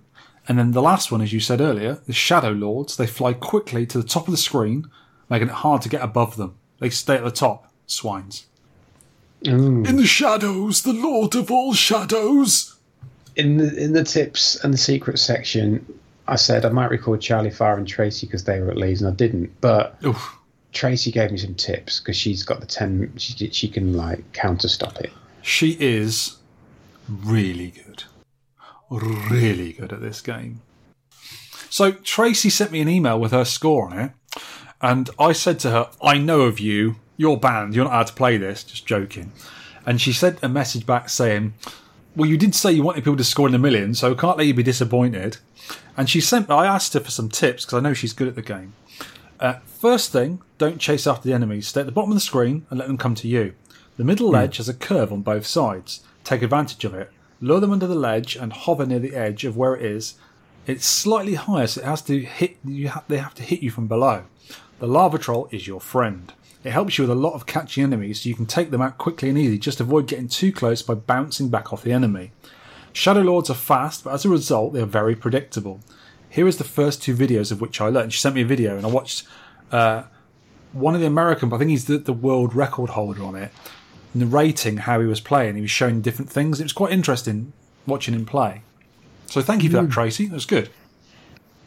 That being said, you still even you can't hang around. You've got to react as well. You can't just stay in one place because Yeah, I tried that. and It doesn't work. yeah, you, you can for for a certain amount of time, but and when you react, you've got to have that accuracy. You've got to fly. It's millimeters sometimes. You just Yeah. fly up, and you, it takes that. Or it must take that long to get that that finesse you can get in the bird and and, and hovering it. Yeah, flapping as well. It's not just smashing the button. You've got to learn when to let go of it so you can drop down a little bit as well. Mm, so the, so the actual flap speed is quite precise as well. do, you, do you know what I did for a laugh? Right, I put auto fire on the flap. right. just pressed it see what You just happen. flew straight up in the air. and it went like a bonkers crazy thing. It went straight through the top of the monitor, hit hit the ceiling, went through the ceiling, went into my lad's room, went through the loft into out out through the roof, and went to the moon. and it's currently hit the sun. It's current, yeah. It's hit the sun and it's coming back. It's it's a lava beast troll thing in my world. Did Sean? Sean, is Hmm. this dreaming or reality again? Remember, there's a, there is a difference. Remember. I can't can't tell anymore. So I've put on for the for the sort of helping it. Stay at the bottom and allow the enemies to come to you. Keep your head close to a platform so the buggers can't kill you. Flap like a good un. That is my that's my my wisdom. Flap like a good un. Uh, allow eggs to hatch and mount their burbs, but when they do that, be right above them so you can just drop on them and kill them again. You get extra points for that. Yeah, Tedious, but points. Hmm. graphics and sound. I think I remember seeing this as a lad and thinking the graphics were so well animated. Mm, like like yeah. I like you'd think of Pico Eight animations now, like so well animated for the time, and and the work. The Williams, I know it uses sounds from other Williams games, but they're typical Williams meaty, chunky sounds. I like them, and and the bird skidding is a great sound. Like, "Ee." Yeah. I there's not many graphics in the game. There's the the two different birds for one and two player characters, which look quite similar, and you got the enemy burbs with the guys on, which look quite similar. You got a few platforms. You got a little hand that comes out of the lava, and you've got the pterodactyl. That's the only graphics in the game. There's not a lot to look at really. It's a similar game day in day out. It's the same thing over and over again. It gets faster until you get egg levels, whatever and there's sort of the, the, the different characters with different colour helmets. That's how you differentiate between the two. And there's a, the, the pointy burb, which is quite it's a skinny thing, and it makes a horrible noise when it comes. You know it's there. But Williams reusing their sounds on all the games, I think was just lazy. You reckon? They're, they're good sounds, but why did they use them on the first five of their games or whatever? And they even used them on the pinballs as well. The, the pinball games that are, I think there was a Defender pinball, there's a Joust pinball, blah blah blah, and they they just used them again. I think it's just lazy. some of the sounds were from some of the chips they used were from the pinballs, weren't they? Right, They- right. Because they they, were actually- a pinball manufacturer before they did um, videos. Yeah, I think it's some of the Robotron sounds were the direct chips from pinball machines. Right. I did look into that once, then forgot. As you do. Cabinet art. There's some art on the cabinet. The I, cabinets. I, I love the marquee. It's great. And but there's, there's a stupid ostrich man on the side art. It's like a stenciled thing, and it oh, looks all right. It looks pretty good. Looks like I, iconic. I think. The cocktail cabinet was interesting for this because it's side by side play. Normally, the cocktail cabinet, you face each other and your controls hmm. are on either side of the machine. But with this one, they're to the left and the right because you obviously you're playing on the same screen horizontally. So it has to be that way around. I have played that. It, the, the actual cocktail cabinet is a very nice cabinet. Mm. Interestingly enough, the, the upright cabinet is brown and not black. Most arcade games are black sided with pictures on, or white maybe, but this one's mm. brown. Oh. Williams are quite good at that because Moon Patrol's blue, like a nice light blue.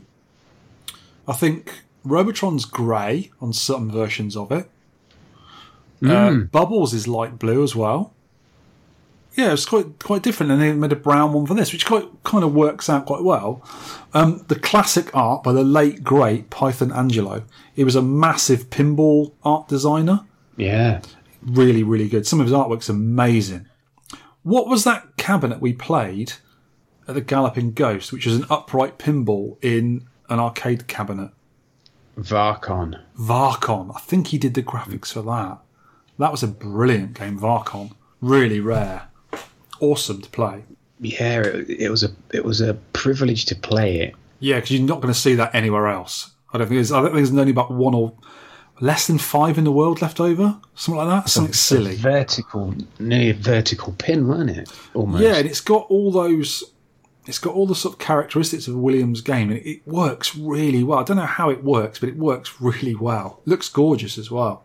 Yeah, all the artwork's amazing on it.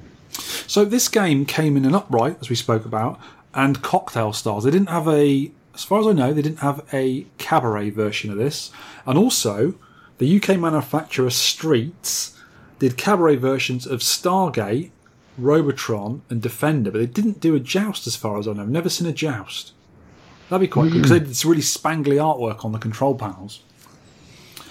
Um, the upright cab, a simple but very effective stenciled art si- side art painted on the cab rather than a sticker based art, which most cabinets had. So we've got some trivia here, Sean. Um, Yeah. where, where did you find this trivia about? This game was so successful that real ostriches across the Serengeti started copying the game by dyeing their wings blue and jumping on platforms. Oh, that would be an African ostrich, the Struthio camelus. If you just made that up. No, I did some research as well, Sean, but mine was real, not fantasy. uh, the Joust pinball, uh, it's actually a cocktail style pinball. You sit down to it, and it's got a two player competitive mode. So someone sits the other side of the pinball, and you play against each other. Now, I've seen one of these. I'm pretty sure they had one in Add-a-Ball in Seattle, which was a pinball and a video game arcade in Seattle I went to years ago. And there's only 500 ever made of this. So it's quite a rare cabinet. It costs quite a bit of money to buy one. Hmm. There's also a bug in the first ROM set of the Joust arcade game where you can kill the pterodactyls easily to rack up massive scores and extra lives. A different ROM set was posted out to angry arcade operators to stop them doing this. There is also another bug, referred to as the belly flop bug, which enables you to pass through a small gap in platforms, thus enabling you to do a sneak attack on unsuspecting burbs. Mm. I think you sort of squidge through a gap you shouldn't be able to get through, and you, you squash something underneath you. There'll be lots of techniques and tips and that, but we both we haven't got a lot, have we? Because we we're both not very good at it. No. So so you need to find some kind More of on that in our summing up, Sean. It'd be a quite a short summing up. some kind of internet guru who knows how to play it back to front upside down. Let us take a look at the scores, guys.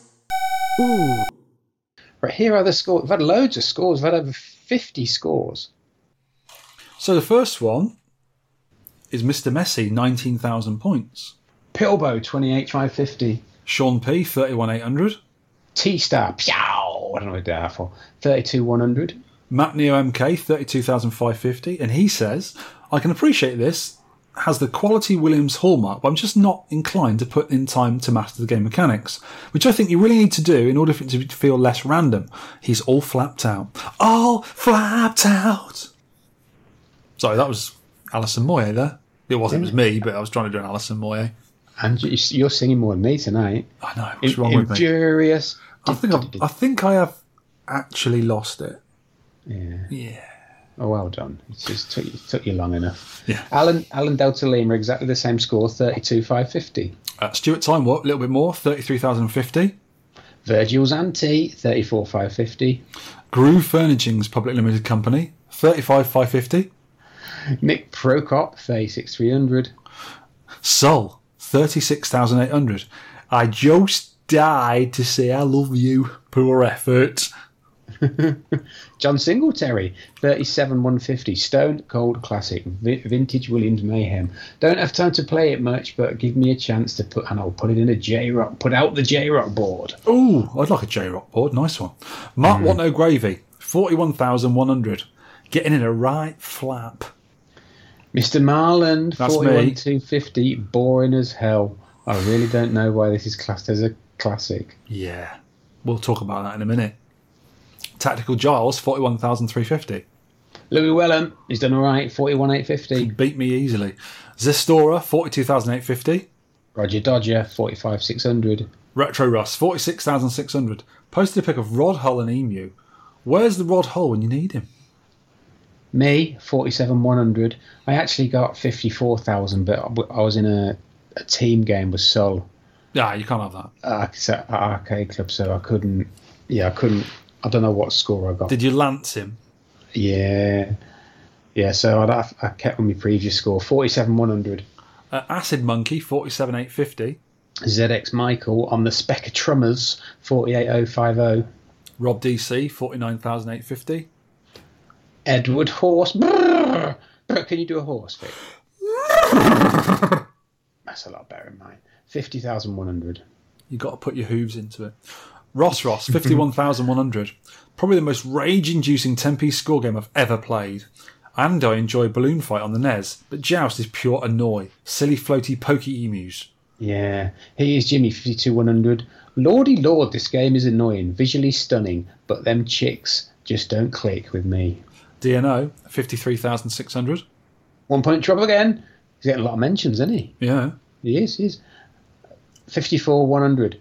He posted a pic of a handful of 10p coins on Twitter. He says, I gave myself a pound to improve before the deadline. Managed about 50p before I started swearing, so I gave up before I started hating it. It's a good game, but some dodgy inertia and collision, collision detection. Still better than Flappy Bird. Oh, God, yeah.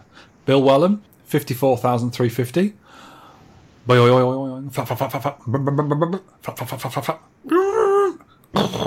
Thy game is over. In summary, excellent. He just sent a load of random noises. That sounded like the the game starting. A little bit. Did, did well then. Ivan Storm, 56,850. Old Man Steve, 57,000 57,100. Joust is frustratingly good. Mm, mm, mm. John Retro Reloader, exactly the same score, 57,100. Chris K. June, 59,350. I'm having a great time with Joust. Love this game over the years, but playing it on a cab in my own flat is something else. Just passed my own personal best. Accidentally killed a pterodactyl this run too. Sorry, Dino. Johnny B, John Beresford, 61,100. Well played, John. Madjock, 61,650. Rob McCraft, 62,000. Uh, Lemmy Barnett, 64 64,150. Buttons from Cinderella. Oh, no, it isn't. 64,900. Neil 20 to 5, 66,650. Well done. Steve Backflipper's playing. That's good, with him, isn't it? Cool. Se- 79,650. Uh, Exploding Pinball Man, 89,450. Jeremy Riley, 92,700. Ostrich Knights have all gone to roost while pterodactyls circle overhead. Sounds like a nice poem, this. Got my best score by 30,000 on my final go. Is it just me, or are some of the joust sessions just watching yourself getting murdered by Ostrich Knights over and over? Yeah. You can you can start and just bang, bang, bang, bang, dang, you're dead, Yeah, you? did. J Ping Barbus, 94,450. I've been playing this loads. You could even say I've lanced a lot, flushed face. I rate it higher than I used to. Never used to last very long before, but some YouTube tips have helped. Great game with trademark Williams graphics and sound. Good night with a K. Get it? Oh, Brian Haribo. 100 we're into the hundred thousands now 113,250 a nice classic didn't appreciate how well this game is presented and the animation of, and effects are so good they are good You have put brain Haribo. Which I, I kind of think your brain is made of a Haribo. One of the squishy ones. yeah brain did. Rygar, 118,250. This month's game brings back lots of memories. I first encountered Joust in the foyer of a motorway service station 40 odd years ago.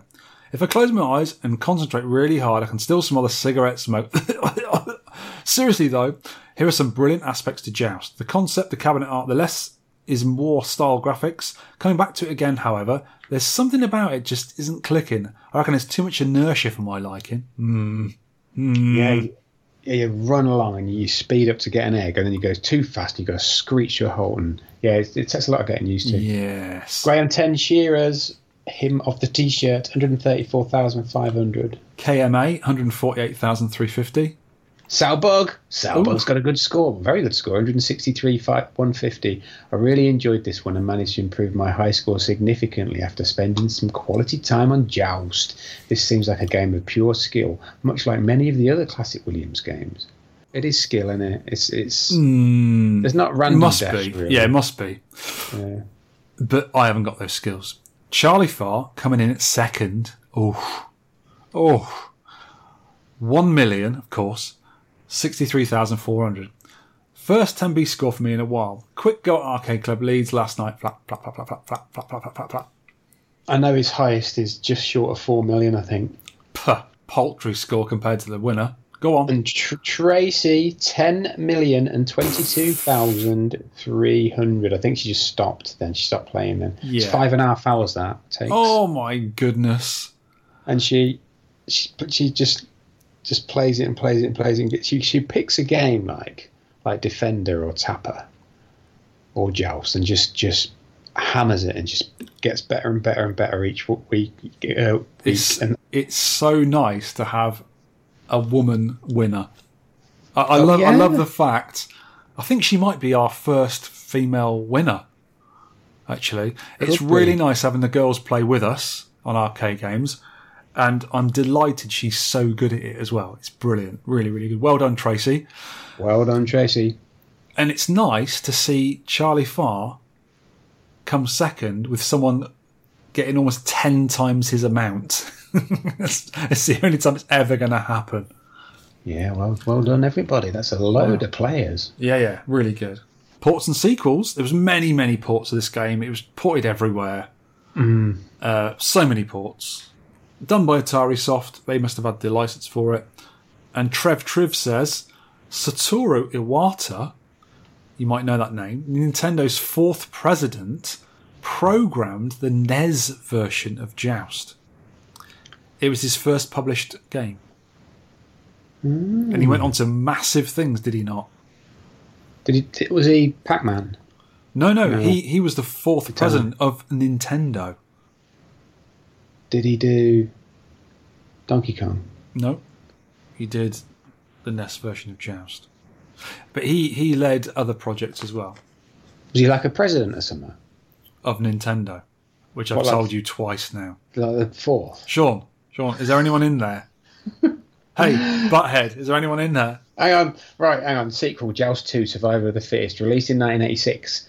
A bit, bit late to the party. I, I was going to say that's really. I didn't realise how late it was, but when you look at the graphics and the sound, and it was on the same kind of hardware as. Um, it's on similar hardware to Smash TV, so it must have been around that time.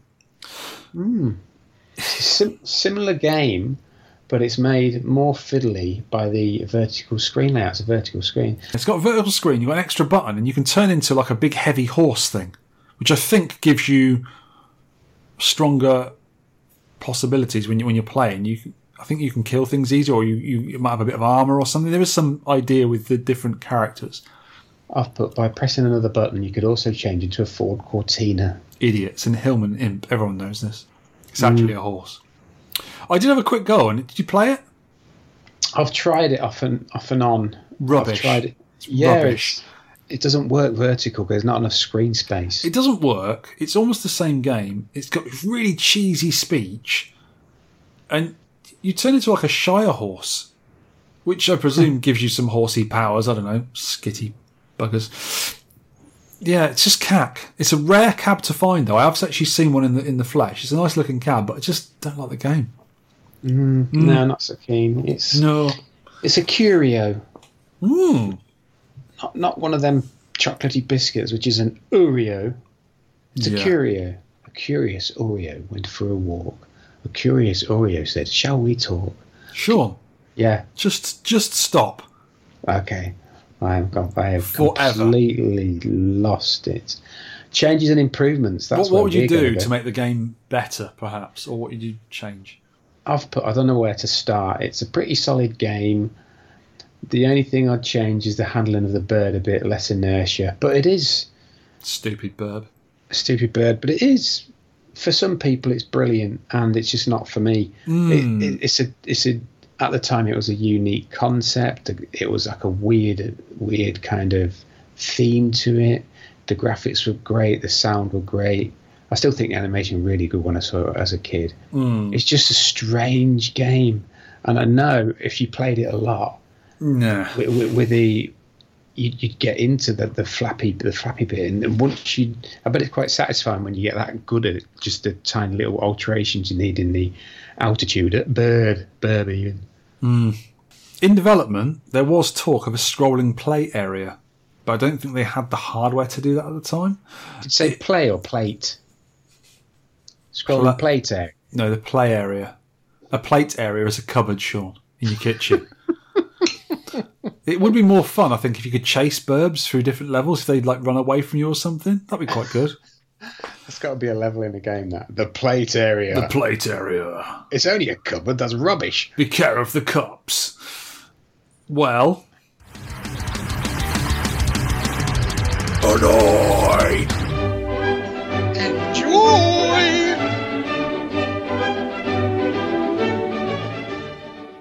I'm gonna put Oh, this game needs far too much practice to get, for me, really, to get remotely good at it. As I don't have the patience for all that nonsense. I don't. nonsense. I, I don't. But yeah, I, I think it's it's undoubtedly a very good game. Mm. I don't think there's anything wrong with it. It's just it's just not for me. Mm. Right, everyone's going to hate this. Annoy, obviously. The above the other player to win mechanic is lame. It's just, it's, yeah. I don't know how it could be changed, but it's just too binary. Above, below. If you're if you're actually on the same level, you bounce off each other. I quite like that because it gives you a chance, and you do feel mm. lucky when you because it makes a funny noise, and the, the both of the lances twang against each other, and you do that. But it's stupidly annoying when you career around the places, bouncing off stuff, and under a baddie burb's lance and instant death. Seems that if you fly around too much, you get speared, which in my opinion ruins the game. Maybe if you were to hit the other player with some speed or force, it would give you an advantage. As regular listeners already know, I cannot abide games with inertia. Slippery burbs fall exactly into that category. Hateful, feathered swines. Not too bad to control when you're actually in the air, but annoying as hell when running around. As per most early Williams games, the difficulty ramps up quicker than a rampy ramp from Rampsville. After playing a bit of Joust, I can admit I really don't like it, and I can't understand why it was a hit. Maybe because of the bizarre premise of jousting on a big burb.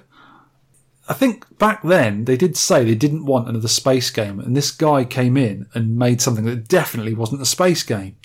Mm. But I think the Williams developers may have been on. Illegal narcotics, sir. Actually, hallucinogenic love drugs. Next show's game. Okay, next show's game is my pick. And I'm not happy about this. Why not? Don't like it. It's going to be called, what is called, Frenzy, which is the sequel to Berserk. It's the terrible sequel that should never have been made to a classic game. No, it's there's a lot to it. Am I giving away too much? It's different. It's a different game, but it is a really good game, I think. Stern 1982, ROM is Frenzy, F R E N Z Y. Lives are default 3. Difficulty not applicable. It's difficult, and that's it. Extra life at 3001 at single life. Extra life, sorry, and that's at 3000. So get your scores in, children. Do you only You get can- one extra life then? Because on Berserk you can get two. You get one at five and one at ten. This just says 3. Is it? Yeah. Hmm. I think next time we do the podcast, we should just say Frenzy. It's different and leave it at that. There's a lot going on in it. There is a lot going on it. You have to re- you have to unwire your brain, which I'm quite Playing. Berserk. Yeah, you have to you have to change your thinking. I can get 35,000 on slow bullets, but I'm quite good at Berserk for this hmm. game. But I have got the Berserk, uh, was it the BZ FPGA board, the little reproduction board of it, which has got Frenzy on it, and I'll be playing it sort of on hardware. Any road up. Um, I hope everyone enjoy, enjoys playing it, even if I think I will enjoy playing it, but it, it's it's hard. Oh, it's hard. Anyway, please play it. Uh, submit your score. Email to the site at vertvic at tenpencearcade.co.uk. On Twitter, hashtag 10p score. Or Facebook as a comment on the podcast post. You can also use the Sidekick app, which is brilliant. Uh, you can send it on UKVAC on, on the uh, one of the threads. Uh, bearded hipster can come round and probably tattoo it on you. Or your favourite auntie can come round and, and whisper it in your ear. Be nice. Deadline for the score submissions is the 26th of October, 5 pm UK time, please. Yes. So thank you for listening very much, kids. We we have Good grammar, well done. yeah, I've enjoyed it, and we shall catch you next time at the end of October when it will be. You've noticed the shops are going Halloween mad already. Have you Oh. noticed that? Haven't they just? Why? It's a, a whole month of Halloween. Here's a tip for you and everyone else before you go Halloween sweets from Marks and Spencer's.